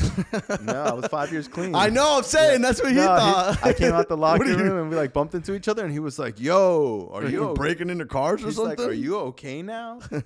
and bro, I've been clean five years. It's sad. I mean, we but laugh it's like the last time he probably seen me, I was probably like at a party with like 30 perks and like crushing them up on the table, snorting like five at a Yeah, time or something. It's a really sad state of affairs. I mean, we laugh about it now, but at the time there was nothing funny about it, bro. Yeah. And even then, like when people, because I, I remember like K Rod would clown me and be like, Yeah. "Oh, bro, you really smoking crack?" Yeah. Like like laughing at me and shit. And I like, like I love Kevin, you know, but it's like Mhm. there was that time where a lot of people were like, like I was a circus show. It was. That's what I'm saying. It, it turns into that. Yeah. And then And like to me, it's like, the, like, the this is my life. Like, Yeah. like I'm not doing this to get views Yeah. on yeah. YouTube. Like, no, you know bro. I mean? Like, I this- have a this- chronic drug addiction. Yeah, bro, And I'm like- sick. yeah. And that's the thing that people don't realize is like even till today, Mm-hmm. people that aren't well versed in addiction, Mm-hmm. they say these off colored remarks or they don't understand anything Mm-hmm. about it. And you say to them, like, he's sick. mm-hmm. Don't you understand? He's sick. Yeah. And they're like, what do you mean he's sick? Mm-hmm. I'm like, he's sick. He's suffering from a disease Yeah. and he doesn't even know Yeah. that he had that that, he, that like- that's his diagnosis. Like Yeah. it says, like Usman says in this in, in, in his in all his uh, tapes that I listen to tapes all the time. He's just like it's a motherfucker going around life being an, an undiagnosed addict because people are just looking at you like, what the fuck is wrong with you? And even you don't know. Yeah.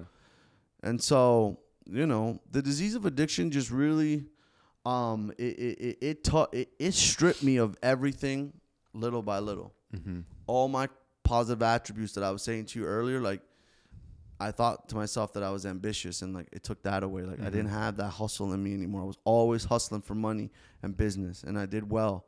And uh, my chari- my charisma or, or or even my confidence was like the biggest thing. Like I'd always kind of like deem myself to be a confident person. I never had issues with confidence. Like mm-hmm. a lot of times, even on the podcast, you hear of people being like, "I never fit in. Mm-hmm. I never had friends. I always felt like I was an outcast. Mm-hmm. I always felt like this, that, and the third. Like I never had those issues, bro. Yeah. Like I was always friends with the cool kids, and I was always in the popular crowd, and I, and I always was did well with the girls, and I was always known. So when it started taking away these things, I was like, bro, it got to a point where it was like I was a shell of myself, bro. Mm-hmm.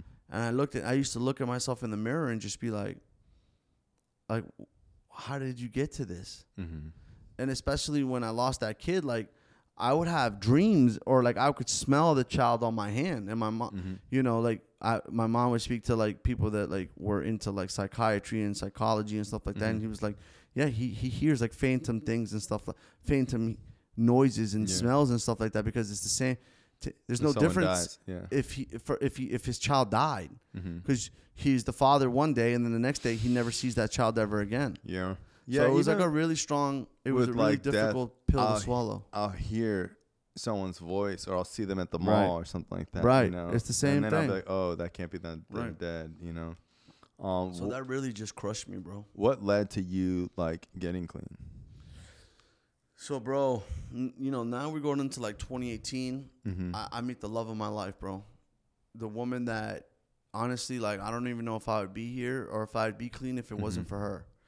And um, Did she know you're on drugs? never, bro, never. That's We're so talking funny. about a registered nurse. No idea. that has a full blown fucking degree in nurse practicing and everything, bro. And it just goes to show, bro. Like, Yeah. you know what I mean? Like, they're not even training that kind of shit like that. Never. And th- th- and she's a normie, bro. She don't get down like that. She never did. She came from a great family. Um, she had no idea. In her eyes, it was like you're like you smoke weed, maybe, or you drink, or like you're shooting heroin. I mean, and- or, or coke doesn't count because that's partying. Yeah. That's like in everybody's eyes, right? Mm-hmm. And um, she never knew, bro. And, and, and then you know, but I was dying inside, and I was li- I was slowly dying inside. You know, 2019 comes around. Mm-hmm. We're dating for like a year now. Now she gets pregnant. So now I so now I'm dealing with severe drug addiction. Crip, now it's crippling drug addiction Mm-hmm. because it's it's I've gone through all my money. I uh, Car wrecks. car wrecks, total Mm. totaled cars. um, a forty thousand dollar a year habit, Mm-hmm. um, masking it all, lying to everybody, pretending like everything's all gravy, still dying inside, still not healed Mm-hmm. from what happened with the last relationship and the kid, and now she's pregnant. Mm-hmm. So, so now I'm like, it, it was like a, what do I do, and b, I gotta fucking stop. Mind you, I caught a charge in 2017 for having like 90 Mm-hmm. pills on me. So now I'm dealing with the court system. They're trying to put me in drug court. Mm-hmm. I gave my lawyer a bunch of money. It's one of the best lawyers in Fort Lauderdale. He's like, no problem. We'll make. They're trying to charge you with trafficking. I was like, get the fuck out of here, bro. I was like, get it down. I was like, that's not what I'm doing. It's it, it, it's personal use. He's like, it's 90 pills. I'm like, that's personal use. He's like, are you an addict? I was like, no. Even though I even though I knew that I was, You knew it. yeah, Okay. I didn't want to say it to him like that because I was like embarrassed in front of my attorney to be like, "Yeah, this is a big time attorney." I was like, "I don't know. These are the stupid things that Yeah. that, that you fucking." So now I'm dealing with the court system. Now my cars are totaled. Now my girl is pregnant. Now I'm blown. I've blown through all my money. Mm-hmm. Now they're trying to give me the drug court. So he's like, "Oh, I'll, I'll make it go away." I'm like, "Yeah, no shit, bro." So I paid you all that money. I don't have a fucking. I, I I don't have a, a, a I don't have a criminal background. Mm-hmm. He goes, all you gotta do is drug court. I go, cool. I'm like, what is it? What do I gotta do? He goes, you can't do no drugs for a year. I was like, what the fuck did you just say? He's like, nothing, no drinking, no nothing. He's like, that should be easy, and they'll erase it. It'll it'll be like it never happened. They'll they'll dismiss it. You're like, give me the ten years. I was like, what's the fucking alternative, bro? I'm like, can't you just, can we pay a bunch of money? Where if we fight it? He was like, you want to go to trial? I was like, can't we? He was like, yeah, it's going to cost you like another 50 grand. Mm-hmm. And, if, and the pills were on you. Mm-hmm. Yeah, but I was in a fucking rental and da da da da, and it was an illegal search. He's like, we can go to trial, bro. And then what happens if you lose? You're out 50 grand, and now you're a felon, and you might go to jail. Mm-hmm. And I was like, bro, just give me the drug court then, bro. And, and then that started a whole nother fucking nightmare. Because I was trying to beat the test, and you've talked about it on the, The podcast. color system. You fucking talked about it on the Yeah. podcast. It's the worst. There's very if you're little- using. Let's let's very let me let's let me- clarify let me that it's the worst if you're using. it's one of the best things that's ever happened to me. For sure. But it's one of the worst things you could ever be involved in is in being drug court and being active addiction, not mm-hmm. ready to stop. Mm-hmm. Because the amount of. It's like you're already running a marathon and someone's like, okay, now juggle chainsaw. Yeah. And you're like, bro, Blindfolded. I, could barely do Yeah. the marathon. No chainsaw. you're now like- it's like, oh my God. bro, the level of anxiety, Because, turmoil. Because it's like every week, every other week, it's like you could Oh, go do week. five years. every week, bro, they were like, call the color. So, bro, I'm getting up at seven in the morning, and I'm like, please, God, don't call my color. And there'd be like four or five colors, and you'd be like fucking maroon. And then they would be like, today's colors are blue, orange, black, brown, maroon. And you'd be like, fuck, fuck. Now you gotta run to the GNC store, get the fucking tea that doesn't even work all the time, chug that shit, chug the water, go out to fucking the probation office, which sucks. And it was just fucking hell, bro. Till finally got to a point where I tried to beat it. The, I was fucking around with the judge. The judge was real nice, real lenient. And he was like, well, if next time you come in, if you don't have any sort of clean, like if you're not good, mm-hmm. I'm putting you in detox. I'm like, mind you, nobody knows about my drug addiction to this extent. So I'm like, what do you mean detox? They're like, you're gonna go in house, inpatient, and you can't leave. And I was like, what? So right then and there it was like the first time I was like, well, I gotta stop. I'm gonna do it. I'm gonna stop on my own. And it was fucking miserable, bro. It was mm-hmm. hell. I was so sick, bro. I was trying, bro, but I did it, bro. I was, try- I was like getting up in the morning and I was chugging a lot of water. I started working out, this, that, and the third. I went through those first five, six days of hell, and I was out. I'm like, all right, I'm on the fucking up and up. Mm-hmm. I'm stopping. I pissed a couple times. I was good. I went in front of the judge. He was like, I can't believe it. He was dumbfounded. He was like, I can't believe it. He's like, all right, we'll see how this goes. That probably lasted like another month max. Till finally I had another court date, and then th- I didn't go, and he sent out a bench warrant. So now I got a warrant. My girl's pregnant. All my money's out the fucking drain. I'm not doing anything I'm supposed to be doing. I'm a This is fucking during the pandemic. This is right before the pandemic. Mm-hmm. Now all of a sudden, I have the baby shower in March, and the fucking pandemic hits, Mhm. and that just turns So let me backtrack a little bit. It it had gone from the 30s, the Roxy's, Mm-hmm. to to white to this white powder You always say that. capsules. Yeah, yeah. Which till this day I didn't put two and two together that it would be fentanyl. I don't don't ask me why. I don't know. I have no explanation You think to you're give. just like in denial that you couldn't? don't know what you I didn't want to tell yourself. It I don't know what I thought. I'm, I I really don't know what I thought. So you were buying capsules, they were capsules. and they were opiates, and in your Right. mind you were like they're crushed up Roxy's. No, I don't know what I thought, bro. Uh, God, uh, honest to God, And you never bought it powder. They were it was always in ca- capsules. Okay, that's a little more professional. Yeah, yeah, yeah. It was just you know I could keep it in my wallet. You know, almost like a high end drug user. So wait, wait. When you started buying these capsules, did you? How did it? Wait, did you just go to your same pill dealer and he was Same like, pill I. I just have these now and they're cheaper. yeah, five dollars cheaper. Literally. not even that much cheaper. No, I was like, all right, well. And that shit sucked, bro, because it never got you high like how you wanted to or how you remember. Plus, my tolerance was through the roof. Um, you So go you through pref- them, and that high So only. you let- preferred the pills. yeah, Yeah, But at that point, it had been so many years, and my tolerance was so high that nothing. You know Well- how in the well, tapes and how you've Would you always eat talked. them or snort them? No, you snort them in the bumps. Yeah. So if you, so with fentanyl, they say it's like you have to shoot it to really get the effects. Right. Well, thank God that's another miracle Mm-hmm. Yeah, from God sure. that it never got to that because I probably would have died. Yeah, I was just telling someone today, like I got lunch with somebody, and um, it's weird being like a drug addict and being clean out because sometimes it seems like another life. It seems like a fucking bro. I look back on it, the level of anxiety and turmoil and chaos in my Mhm. life. You know, it was just. I don't wish it on my worst enemy, bro. Yeah. I really don't. And and you put it to me so good when I when, when I first got clean, bro. And and you know I'll get to that. You said to me something that to this day, three years later, I still never forget. You'd be like, bro, you could have financial problems, you could have marital problems, you could have, uh, a you know, you could have work problems, you could have relationship problems, but there is no problem like a drug problem. yeah. And that shit hit me so good, bro, because dog, I honestly would not fucking wish that shit on my worst enemy, bro. The pandemic hit. Now I'm fucking, you know, there's nothing to do. I'm in the house. My girl's like six, seven months pregnant. Wow. She's working trauma at the ER. You know what I mean? I'm like, I'm not even me anymore, bro. I'm like just a fucking loser at this point, bro. Like I'm not making much money, if any at all. I'm like burning through everything. You know, uh, March the pandemic hits, and now my baby's being it's coming in May, and I'm like, what are you gonna do? Mm-hmm. I was like, you have to stop. And we always put these deadlines in our head, which to addicts is the stupidest fucking thing in the world. And I remember begging it. I remember praying to God every mo- every night, and I'd be like, God, like, you know, I always thought in my head that it would end with me getting pulled over. Because I'm pretty sure my license was revoked too, and I had a warrant. So I'm like, I'm gonna get pulled over, and I'm gonna go to jail, and this is all gonna come to an end. And it never happened that way. So I would pray and be like, God, if you just can just get me the f- get me out of this hell. Do you want me to get the editors to throw the milk video up here? I don't know, bro. I don't know if I'm ready for that, bro. Cause this that that part of the story is coming, I and know. it's just like I don't know if people are even ready to see me like that, bro. Yeah.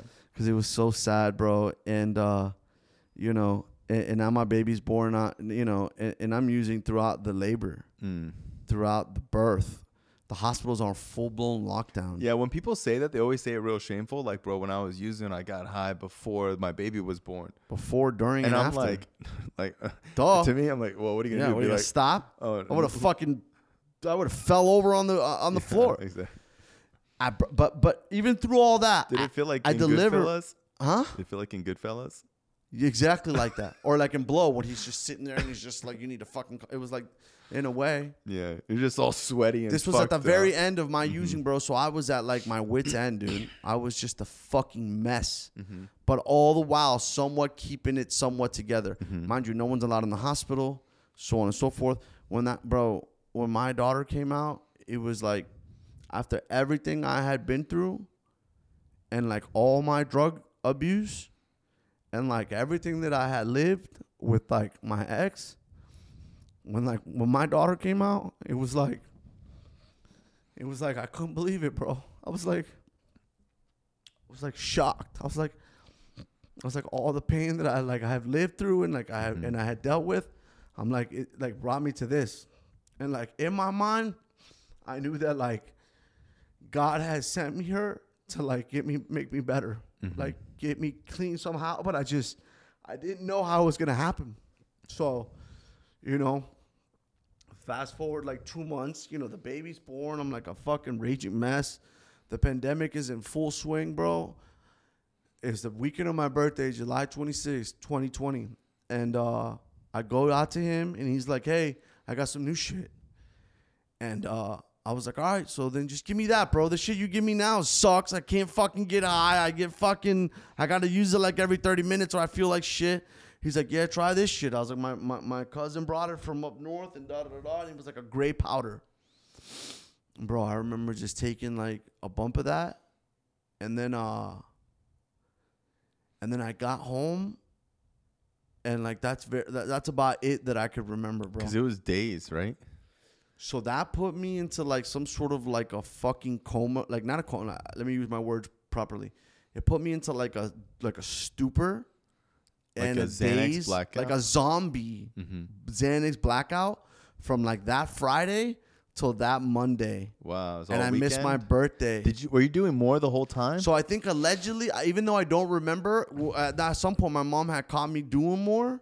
So I think I might have done a little bit more, but I think that shit really was that strong that it. I don't think it. it I had to do that much in order for to get to that to that level.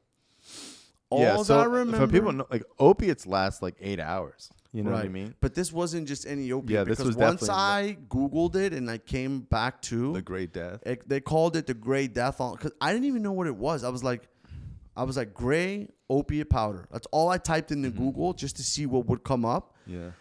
And it said, and, and and the first six entries were like gray death, gray death, gray death, and I was like, oh my god! I was like, what the fuck is this? I clicked one of the articles and there was like responsible for dozens and dozens of deaths in the South in Alabama, Georgia, Tennessee, North mm-hmm. Carolina, South Carolina, and Florida and be on the lookout. Be careful. Beware. Do not use. Do not shoot. Let alone. Do not use. Let alone shoot. You will die instantly. People are dying. People are dying. People are in the middle of the pandemic. Mm-hmm. And uh, and and in, so in the description it said that it was a mixture of like carfentanil, which is like 10, 100 times more powerful than than fentanyl. Um, and some like U four seven seven synthetic. That that was the actual name of it from China.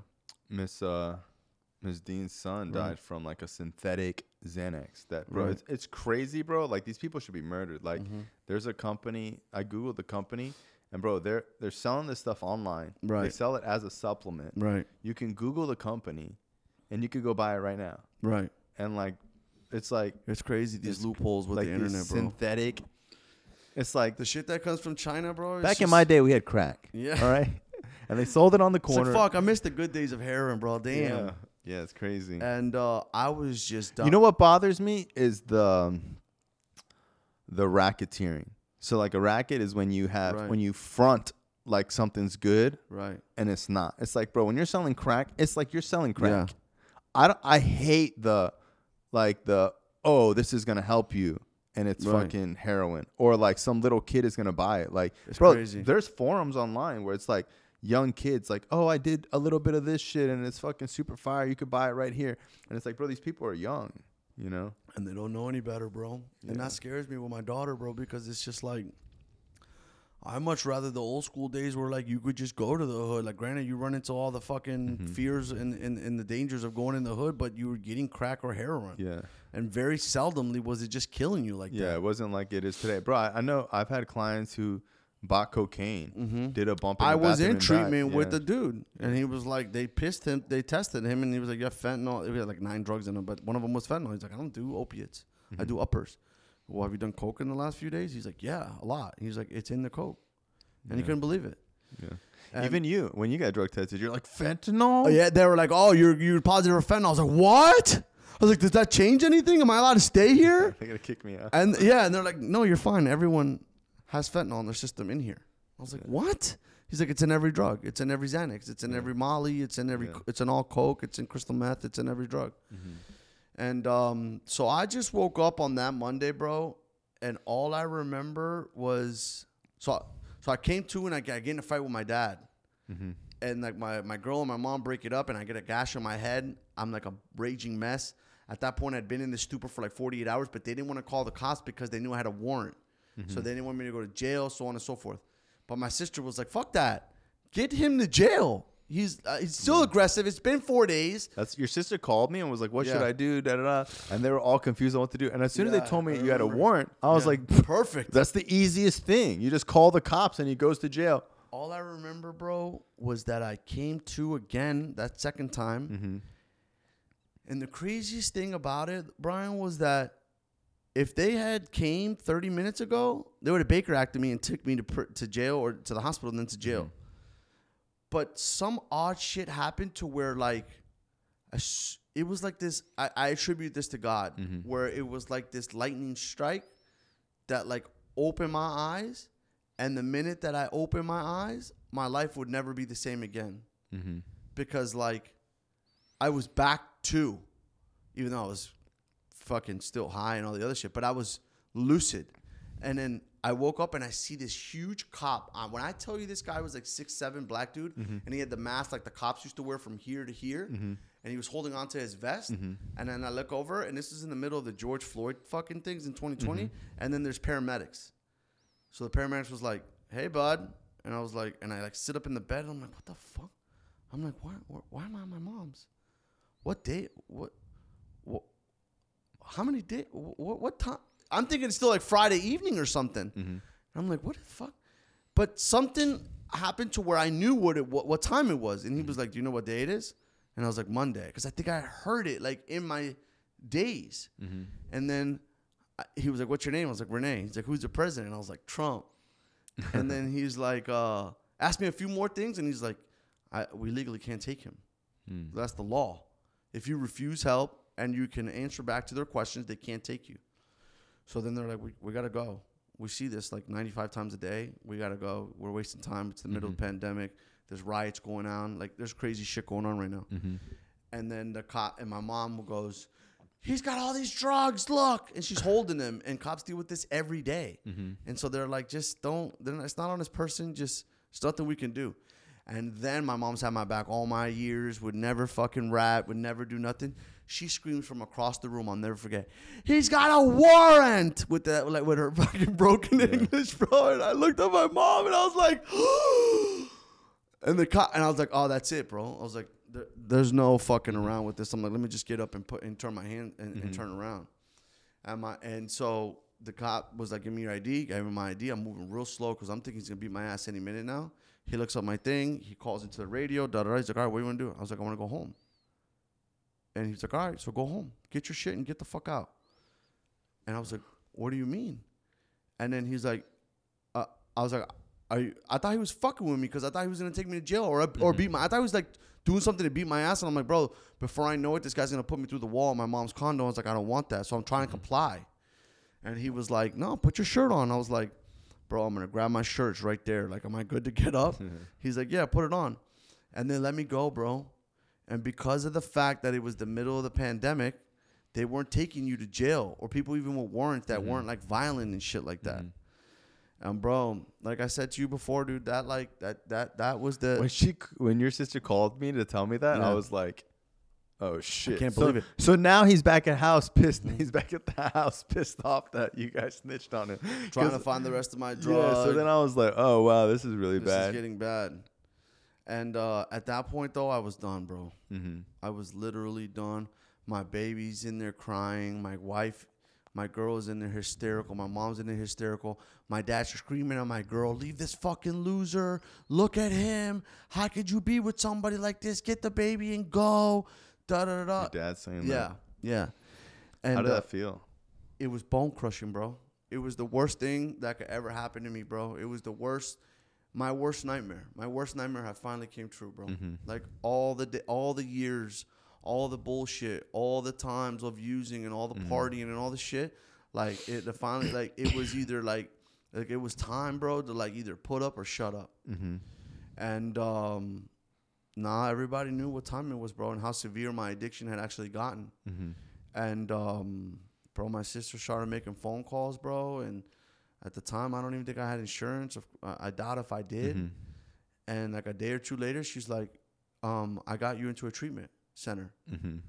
And so I kind of wanted to talk about this specifically for people that listen and that Mhm. are out there because like we as addicts have this fear of like treatment that is like the greatest fear of them all Yeah. Because I think it's coupled with the fact that like you're admitting failure, you're admitting your surrender, you're admitting you Mhm. got your ass beat, and it's the fear of unknown. Mm-hmm. So when she told me that, I was like, I just I have a tumor. And then here comes the litany of different reasons and excuses as to why you can't go. Mm-hmm. My cats, my dogs, my bird. Who's gonna feed my bird? What about the land? The the- Christmas. Christmas. Mhm. The, the the lawn people are gonna be here on Thursday. It's just like the most asinine things, and it's just the disease playing tricks on you, right? Mm-hmm. And um, but not me really, bro. I was like, I was so defeated, Mm-hmm. and I was so, I got my ass beat so bad, and like, you know, I always prided myself on like getting up at like Mm-hmm. the at, the at, at like the ten count, but like not this time, bro. Like not this time. And this time I was like, I was like, I lost, bro. I was like, I need to do, I got to get something. I'm like, this is my ticket. Mm-hmm. And so, bro, I took it with like open arms, bro. I remember you even used to see me when I was in treatment, Mm-hmm. and I was so happy and grateful, bro. I couldn't believe that like you had done this for me, bro, and like I couldn't believe that like somebody had like reached out and like and gifted me this, bro. I, I felt like a sense of like debt, like indebted. I was like, bro, I'm coming here for free. I was like, I don't want to drink the Gatorades. I was like, and the, and all the kids were in there with their insurances and they're like eating 19 ice creams a day and detoxing all this candy and like f- fucking 40 hot pockets. And I was like, I was like, bro, I'm good with like one little meal in the morning. I was like, I'm not gonna drink the cokes or nothing. I was like, I'm just gonna mind my business, bro. Mm-hmm. And so then began my journey of treatment, bro. And it was probably the the top five best things that's ever happened to me in my mm-hmm. life, bro. For people that are struggling with addiction, bro, if you ever get a lifeline to go to treatment, I beg to God that you go because there are no words to describe what it can do for you. Mm-hmm. The difference between going to treatment and shutting yourself out from the world for 40 days and having somebody structure your life and help you with the severe s- mm-hmm. illness that you have as opposed to saying well i'm just going to do it on my own and maybe i'll go to meetings even though that does mm-hmm. help and there are stories of people that do that and god bless them because i don't know how the mm-hmm. fuck nothing could fucking come close to a treatment bro Yeah. the things that I learned in there, bro, the the the experiences, bro, I'll never forget. One of the days we were at the treatment center, and we were that we had like had guest speakers. We were there. It was mm-hmm. like nine or ten o'clock at night, and and the vans were there. We were loading up. One of the kids got into the van, and he played and the and he turned the radio on, and it was Nelly Country Grammar. Mm-hmm. And I'll never forget, there was a group of like 30 of them. And I was like kind of like towards the back. And uh, Louis, Louis Love, uh, Yeah. Louis Love, one of the one of the realest G's that there is. Mm-hmm. I was standing next to him. So now they're all like hanging off the van and and and and uh th- they're in the parking lot and everybody is jamming having and then and then Nelly's like "Uh, I'm going down, down, baby. Your street in the rain. And then he was like, "Who said pretty boys can't be wild players? Wild players, okay, corral players, down." Dog, the whole parking lot was just lit, and everybody was having. And then, and then Louis looked at me and he was like, "You see that, bro?" And I was like, yeah. I'm like, what do you mean? He's like, look at that, bro. I was like, it's a, that's like 30 addicts that are having the time of their life, Mm-hmm. that are clean, that Yeah. are enjoying life. I go, this is what recovery is, bro. Mm-hmm. This is what life can be like. You don't need that shit. You can be without it. You can live without it. You can be happy. Mm-hmm. I was like, look at look at how beautiful that is, bro. And that was something that just like never left me, dude. Yeah. And you know, I had so many stories, dude. It's the middle of the pandemic. I'm in there with cats from all over the country. You know, a lot of these cats, you know, I'm blessed in so many different ways. I grew up with a father. I grew up with a mother. I grew up. I can cook. I can cook anything. I can. I I know how to like read. I can write. uh, Yeah. Things that you take for granted, bro. Yeah. This one kid, black kid from St. Louis, we're always in the pool. He never comes in the pool. I was like, why don't you ever come in the pool, dog? I'm like, "Uh, don't, uh, don't you have a good time? He goes, nah, I just don't know how to swim. And I was like, you don't know how to swim? He's like, no, I never learned how to swim. And I A was lot like, of times, the first time I've ever been on a plane. there was three people that never been on the plane from Paducah, Kentucky. Mm-hmm. Never been to the beach. Never saw the waves. Mm-hmm. Forget about there was like two or three of them that didn't know how to swim. But this kid was like, I don't know. It's like nobody ever taught me how to swim. Mm-hmm. And I was like, bro, I would teach you how to swim. And then they, we, we would do like our groceries. And then they would fill out like Pop Tarts, cereal, Mountain Dew. And it would be, and I would be like, bro, you're not getting food till next week, bro. I go, you're gonna starve. they would get like three frozen pizzas and Pop Tarts with cereal.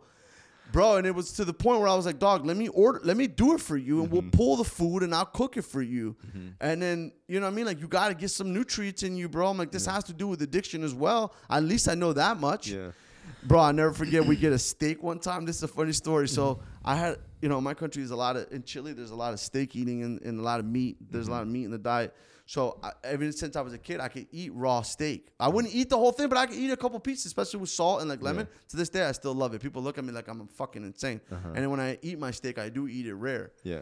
So I also I was messing with the kids. You know, there's no phones in there, Yeah, bro. so you're just so you're just going old school, bro. You're just talking to people. You're hanging out with people. You're getting Mm-hmm. to know people. You're not sitting on your phone all day. So I'm like, bro.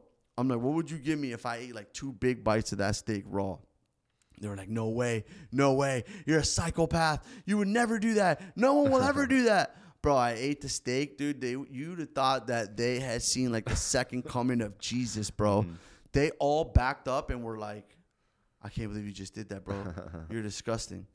And um, bro, treatment was just it, it was one of the most beautiful things, bro. Yeah, you have a lot of like childhood fun. It's almost like Yeah. you go to summer camp as an adult Yeah. that you've never been to, Bro. And some people are so bitter and angry it's and the like, disease, bro. Yeah, you're just like, I believe it's the disease. for sure. You've always spoken about and you always taught me from the beginning that like to, to separate the two, bro. Like Mm-hmm. there's the disease, the addict man, like my boy Mikey Ave, shout out Mikey Ave, one of the Mm-hmm. greatest people I ever met.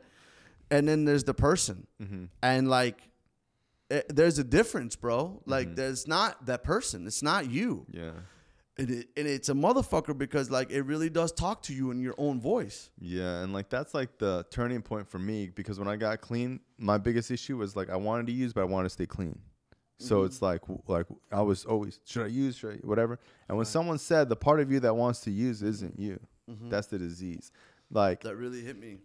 someone told me like, bro, Brian wants you know to be successful, to go to school, to have a good relationship with his family. You have dreams and you have Yeah. goals. You know that's Which makes perfect sense. and it's like you know that's not happening on drugs. You know that Yeah. crack, opiates, Yeah. even use like drinking. You already know you probably should never drink or smoke weed again. Like you know that Yeah. those things aren't happening if you're using. Yeah.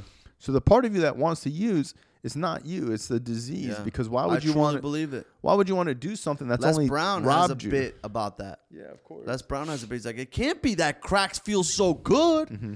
It can't be that coke feels so good. As in, there's got to be something else to it. Mm-hmm. And and so I found that distinction relatively quick. And I truly believe that like the gift of desperation, because I really believe it was like time to put up. I was already 33 years old. Mm-hmm. I'd blown through all my businesses, all my money.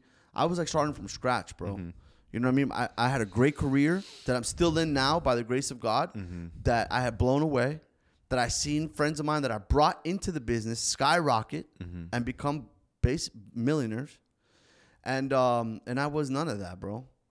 But I had so much love and gratitude in my heart for God having plucked me out of that machine with his claw.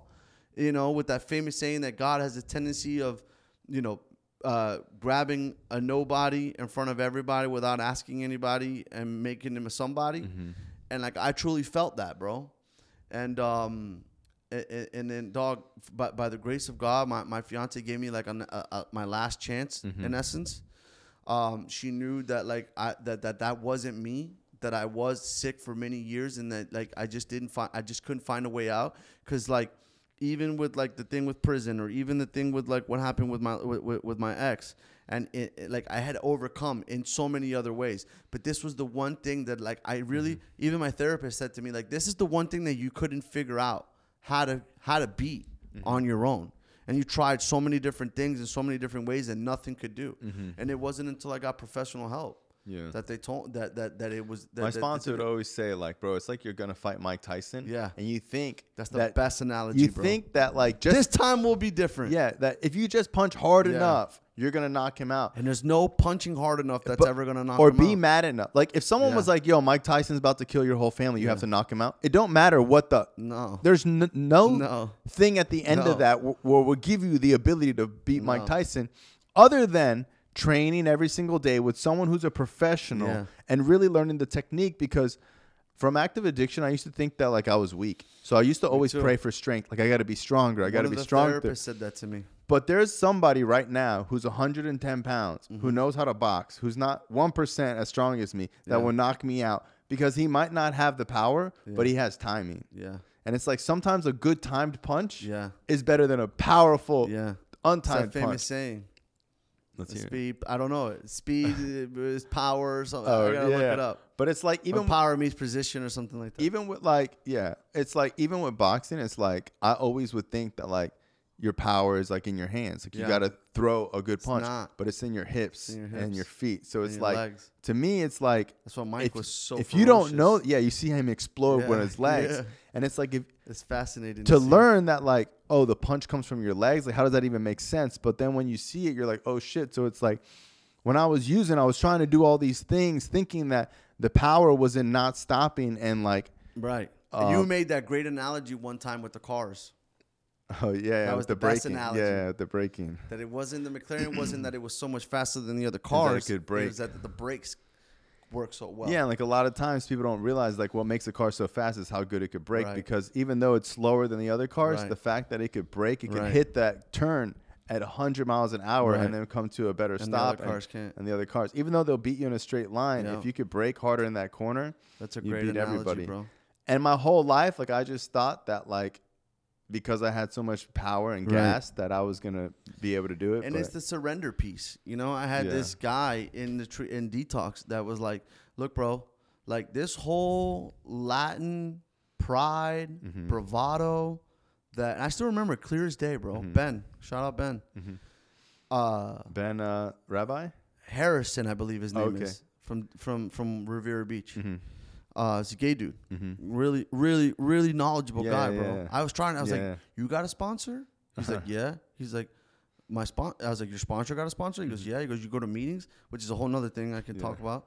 And he was like, "All this uh, Latin pride of like being able to do this on your own and like not asking for help and like saying no, I'm all right, I'm all right." He's like, "That shit is gonna kill you, bro." I go, "You better find a way to put that shit aside."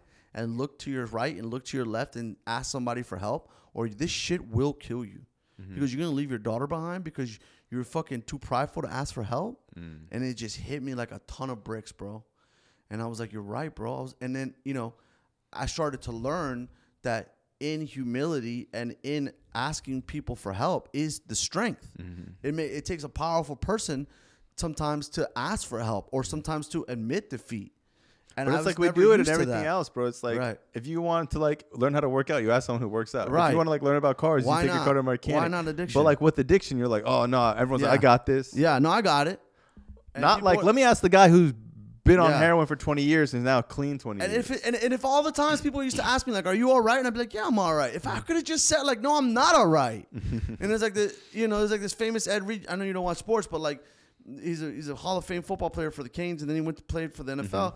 He's got a famous bit that he was just like, you know, so and so asked me if I'm all right. It's like, no, I'm not all right.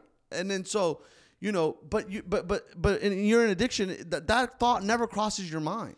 Asking somebody for help, like sometimes never really crosses your mind. Mm-hmm. The simple act of saying I to a family member or a close friend, like, bro, I'm in severe addiction. Like mm-hmm. I really need help. Like never crosses your mind. yeah, well, you got to keep that it's keep just that such a mask on. motherfucker, bro. You got to keep that mask on, bro. And it just and it wore me out, bro. It Mm-hmm. really just it, So a lot of my friends that have died, like uh, dude, Ma- March, one of my closest childhood friends died. Uh, one of my closest childhood friends, uh, Tony Klingers, died. Like a lot of my I remember friends Tony, that, bro.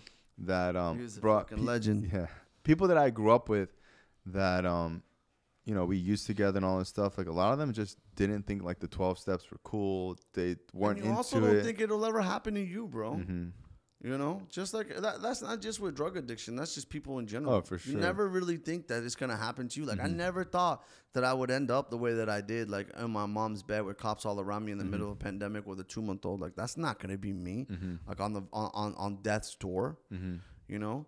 And I truly believe that addicts like being that like you know when you face the devil like face to face and like you're at that gutter point, like I, I that's why I believe sometimes that like so many addicts are such beautiful people. I mean, there's people of all kinds in every single facet, but addicts, um, you know, I, I come to find out that are, are, are honestly some of the most beautiful people. I, I, I can honestly say I've been around a lot of um, impressive people. I've been around. A, I, I've had the fortune and the blessing to be around a lot of very successful people, a lot of rich people, a lot of people that have done very monumental things with their life in business and wherever else. But never like how in in, in, addiction, bro. Because mm-hmm. the level of humility, intelligence, and I also believe that people's emotional intelligence in addiction is extremely high. Not everyone, but I've come across a lot of people that are like that. Mm-hmm. So then I got introduced to like NA, and I was like, bro, you would have thought that that was like a death sentence. I was like, bro, I never want to do that shit. Go to these meetings. You know, I come from that old school background. Like, I'm not gonna be in this room full of losers and people mm-hmm. that are fucking in there with that are fucking drug addicts and this, that, and the third, bro. And I'll never forget. I ended up going, bro, and it was like some of the coolest mm-hmm. people I've ever met in my life, bro. And it was people that like, it was all people like me, dude. Like. That like, like you when you're in a classroom and you got the one or like one or two kids that are always disrupting the class and they're throwing pencils at the ceiling. It's just a big room of those people. Yeah. But those people, that doesn't mean that those people are bad, stupid, or Yeah. indifferent. Mm-hmm. They just deal with things in a different way. And I've met some of the most successful people, some of the most genuine people. Mm-hmm. I remember I met Ryan Owalk and he was just like, Oh, me and you, bro, where are you coming with me, bro? I'm picking you up and, and we're coming to meetings together and this, that, and the third. And I was like, Bro, I don't even know who you are. Yeah. And he's like, I'm coming to wherever you're at. I'm picking you up and we're mm-hmm. going to meetings. And he started bringing me to meetings. And I was like, What the, f- what the fuck is he that? I'm not used to this kind of mm-hmm. shit. You know what I mean? And it yeah, was just like a lot of unconditional love. bro. It was mm-hmm. such because it's so much understanding, bro. Like I don't gotta know you on a personal level to know you. I know you. I know what you're thinking, bro. Mm-hmm. You're a month clean. I was a month clean. I know how you feel. Mm-hmm. I know what your thoughts are like right now, bro. I know what your anxiety is like. I know the fear you have. I know because I've been there and I know that you're so fearful of like what's to come and what is this person gonna think and how am I gonna still come to these meetings and how am I gonna make it work? Where's the money gonna come for the rent? And oh I got a I got a kid, so how am I gonna feed that kid?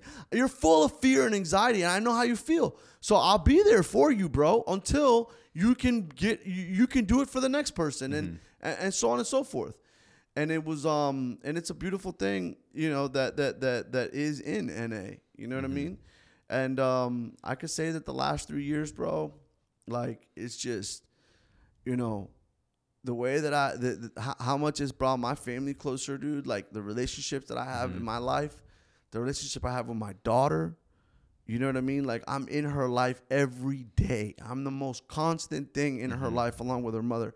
But like I drop her to school. I sometimes I pick her up. You know, I do everything and some. Like any minute that I get that I have mm-hmm. free, I'm with her. I want to be with her. I enjoy being with her. My kid is like the fu- she, she's like a larger than life. If you ever mm-hmm. get to see my kid like online or whatever, she she's a very spe- she's special in my in my eyes and in a lot of people's eyes mm-hmm. and you know and and and i just i have uh, you know I, I have this appreciation for life you know on, on such a grand scale there's a there's a there's a dude in my office shout out scott he told me to shout him out and he he comes from fucking new york and mm-hmm. he was bad for a long time too and he's just a happy guy bro he's like people don't understand bro mm-hmm. people don't understand like we live in like like we live in our dream bro like we used to wish about days like this. Mm-hmm. We used to dream. He just bought this bomb ass house. He's got a beautiful wife and these beautiful kids, and he's extremely successful.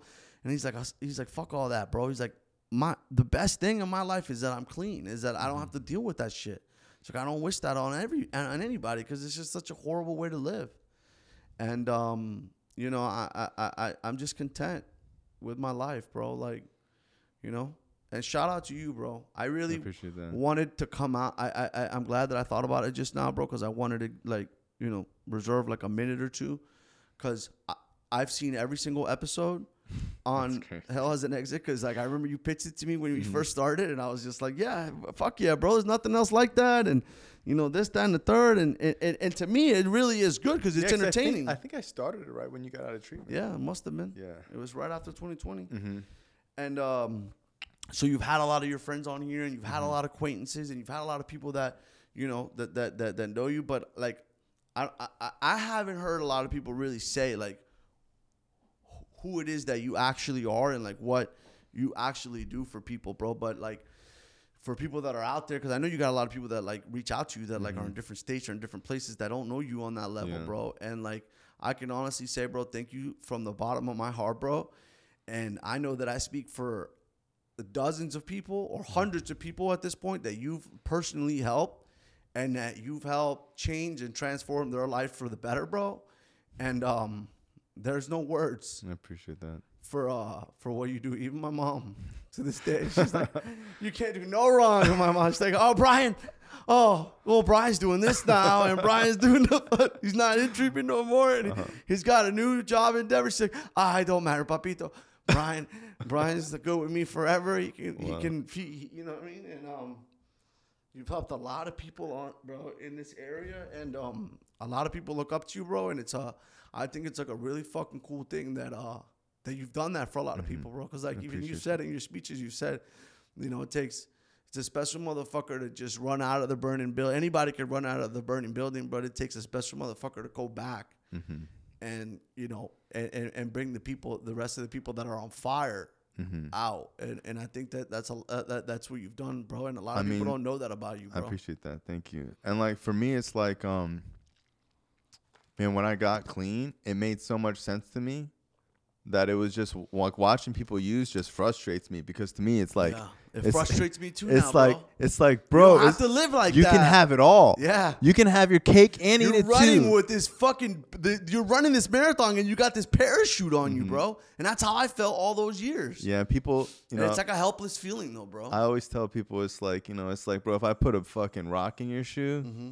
You're gonna be like, fuck, bro, this rock sucked. But after ten years, I'll be like, yo, we're gonna take the rock away. And you're like, no, bro, No, it's my rock, bro. I, don't love this rock. I don't even know how to walk without it. and it's it. like sometimes it's like bro it's like i've done so many things in my life and even now like this is still like my favorite thing to do Right. like the stuff that i do like outside of like mental health and recovery it's fun but it's not fulfilling right, you know what i mean like i've done like a lot of fulfilling things right. and like when you dedicate your life to doing stuff like that other things just seem so trivial Right. and it doesn't it's not Because it's such a monumental thing, bro. it's different bro it's like uh When I see people that are extremely successful and that have gotten Mm-hmm. clean and stuff like that, it's like, and they tell you every time, like, that's my greatest achievement. oh for sure Like, hey, bro, you're worth five hundred million dollars, and you have buildings that have your name on it. It's just like that don't mean nothing to me, bro. Mm-hmm. Yeah. The hardest thing I ever had to do was repair the relationships in my life and get clean, Mm-hmm. sure Mm-hmm. and figure out why I was the way that I was. And um, I just feel extremely blessed, bro. I appreciate you.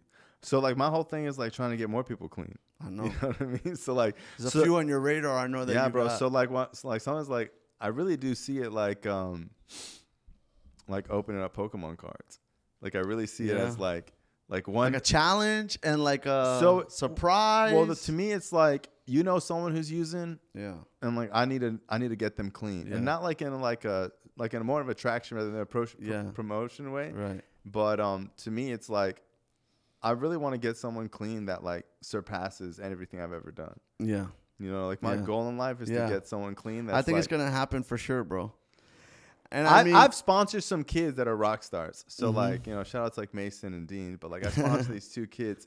they're they're they're seeds. Oh, bro, it's like when you get even like even Ryan Owak. Yeah, Bro, Ryan the Owak is over bro. here like you know taking There's you to meetings and all than stuff. cat. Dude, when I used to do step work with him, it was so off the Yeah, I chain, bro. He was so fucking crazy. Yeah. And he would just look up from me on the paper like, is this okay? Like, Yeah. He was just He's like- still- he's still that like crazy. And it's like, um, man, it's like uh some people like restore cars Yeah, and like there's a lot of pride in restoring a car because Yeah. it's like you see what it came in as. but imagine but you if also you restore a but you but you see the potential. So Right. it's like a lot of times people be like, "Oh, it's a junk car," but like Yeah. if you know how to restore a car, to you, you're like, "Oh no, this could be the sick like this has Yeah, the potential. the to the potential to be ever. yeah this is actually what i'm looking for Yeah. so for me it's like i really do see myself as like someone who is gifted at like restoring people that everybody else is like nah Throw 'em away. throw 'em away it's trash you're to like, me "No, he's it's not." like oh dude i'm And that's you taught me, you'd be like, bro. well, Sometimes we would see like homeless people and be like, bro, that guy, in 15 years could be doing a heart transplant. mm-hmm. I've seen and I've it. seen it. yeah Shout out Ray Googs, yeah one of the fucking wildest motherfuckers Yeah. ever. That was in that was a counselor at the treatment. yeah This guy was shooting dope for fucking 30 years. He's got marks all over his entire Mm-hmm. body. And he became an attorney Yeah. when I was in Treatment, treatment. Yeah. Mm-hmm. he got sworn in 17 years after he got clean. It took him 17 years. Even my boy Corey Lewis. I remember my boy Corey, Corey Lewis, when he got uh, his bachelor's degree. Bro, my boy Corey's been going to school for like 12 years. Yeah. It's like Eric, like ET. Yeah, Eric bro. And it's like, dude, he was taking a couple classes little by little. And it's like, just like addiction chips away at Yeah. people, like so does recovery, bro. Yeah. Like it chips away and it chips away and Yeah. chips away, it chips away. Before you know it, you have like this masterpiece. It really is, bro. And um it's the most beautiful thing in the world, bro. I feel like, you know what I mean? Like, you know, I don't want to say like survivor's guilt, but it's almost just like, bro, like I could have died just like all those other people. And for some reason I didn't, bro. And then you start to think sometimes you get in that rat you go in that rabbit hole and it's just like, bro, I could have I could have died when my daughter was 2 months old. She would have never known me. Yeah. I would have never been able to walk her down the aisle. I'd have never been at any of her graduations. Mm-hmm. She would have been raised by another man. And why? Mm-hmm. Just because I didn't want to get, because I wanted to get high and I couldn't ask for help. And, it, you know, and it was just such a motherfucker, bro. We think we got control of this thing and we really don't.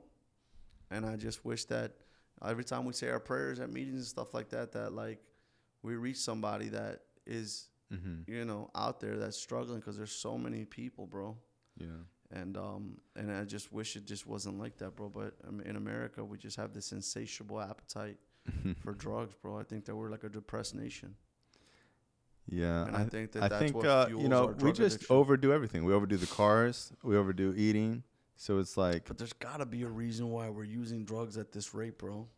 Why? It's deeper. It's like cra- Les? Miles You think it's deeper? Les Miles says, bro. It's gotta be. You can't because crack feels so good. Uh, it kind of does though. Not really. but it's like Sounds uh, like I've never done it, but from what I hear, it doesn't sound fun. Doesn't sound so fun, dude. But then you see videos and like news articles of Hunter Biden, and that shit yeah. looks fun. Yeah. I guess when you're Hunter Biden, It's fun. it becomes fun. So it's not so much that it's fun. It's just like um, it really it bites you. It does. I've You heard know? that about that, and thank God. knock but it's like um, yeah, bro. It's like shit. it's like we overdo cars, we overdo eating, Yeah. and whatever. To me, to me, like why people do drugs is like of no, I could care less. Mm. To me, it's like Yeah, let's just get you off the drugs. yeah, bro. You know, so it's, it's all like solution based, bro. because as many people as we could get off drugs, like now other people see that they can get off drugs. And then they become like an asset in society. They start helping other people. Yeah. Then if you're on drugs, you know who to call to get off drugs. Well, people call me all the time, bro. Yeah. And you know, I always had that attribute from when I was a kid, Mm-hmm. from when I from from like I had told you before. And um, you know, I'm not the best at so many other things, but I feel I feel I feel like my strongest suit is people yeah. and like knowing people Mm-hmm. and like being able to like see people for who they are, why they do things, what they may do in the future, Mm-hmm. why you know what I mean, like so on and so forth. Like I believe that I'm good at people, and um, you know what I mean. People come to me a lot for Yeah. different things, and I and I can't say that I have helped and lent a helping hand to a lot of people, to a good amount of people. I, sh- I shouldn't say a lot, but but a good amount, a, a decent amount of people that are clean today, bro. And it's one of the greatest feelings in the world because there's no problem like a drug problem, bro. For sure. Hey, I Not all. appreciate you coming on the I show. love you, I love you very much. And uh, I'm wish you the excited best, for this Teddy. to get air. Hey, thank you, bro.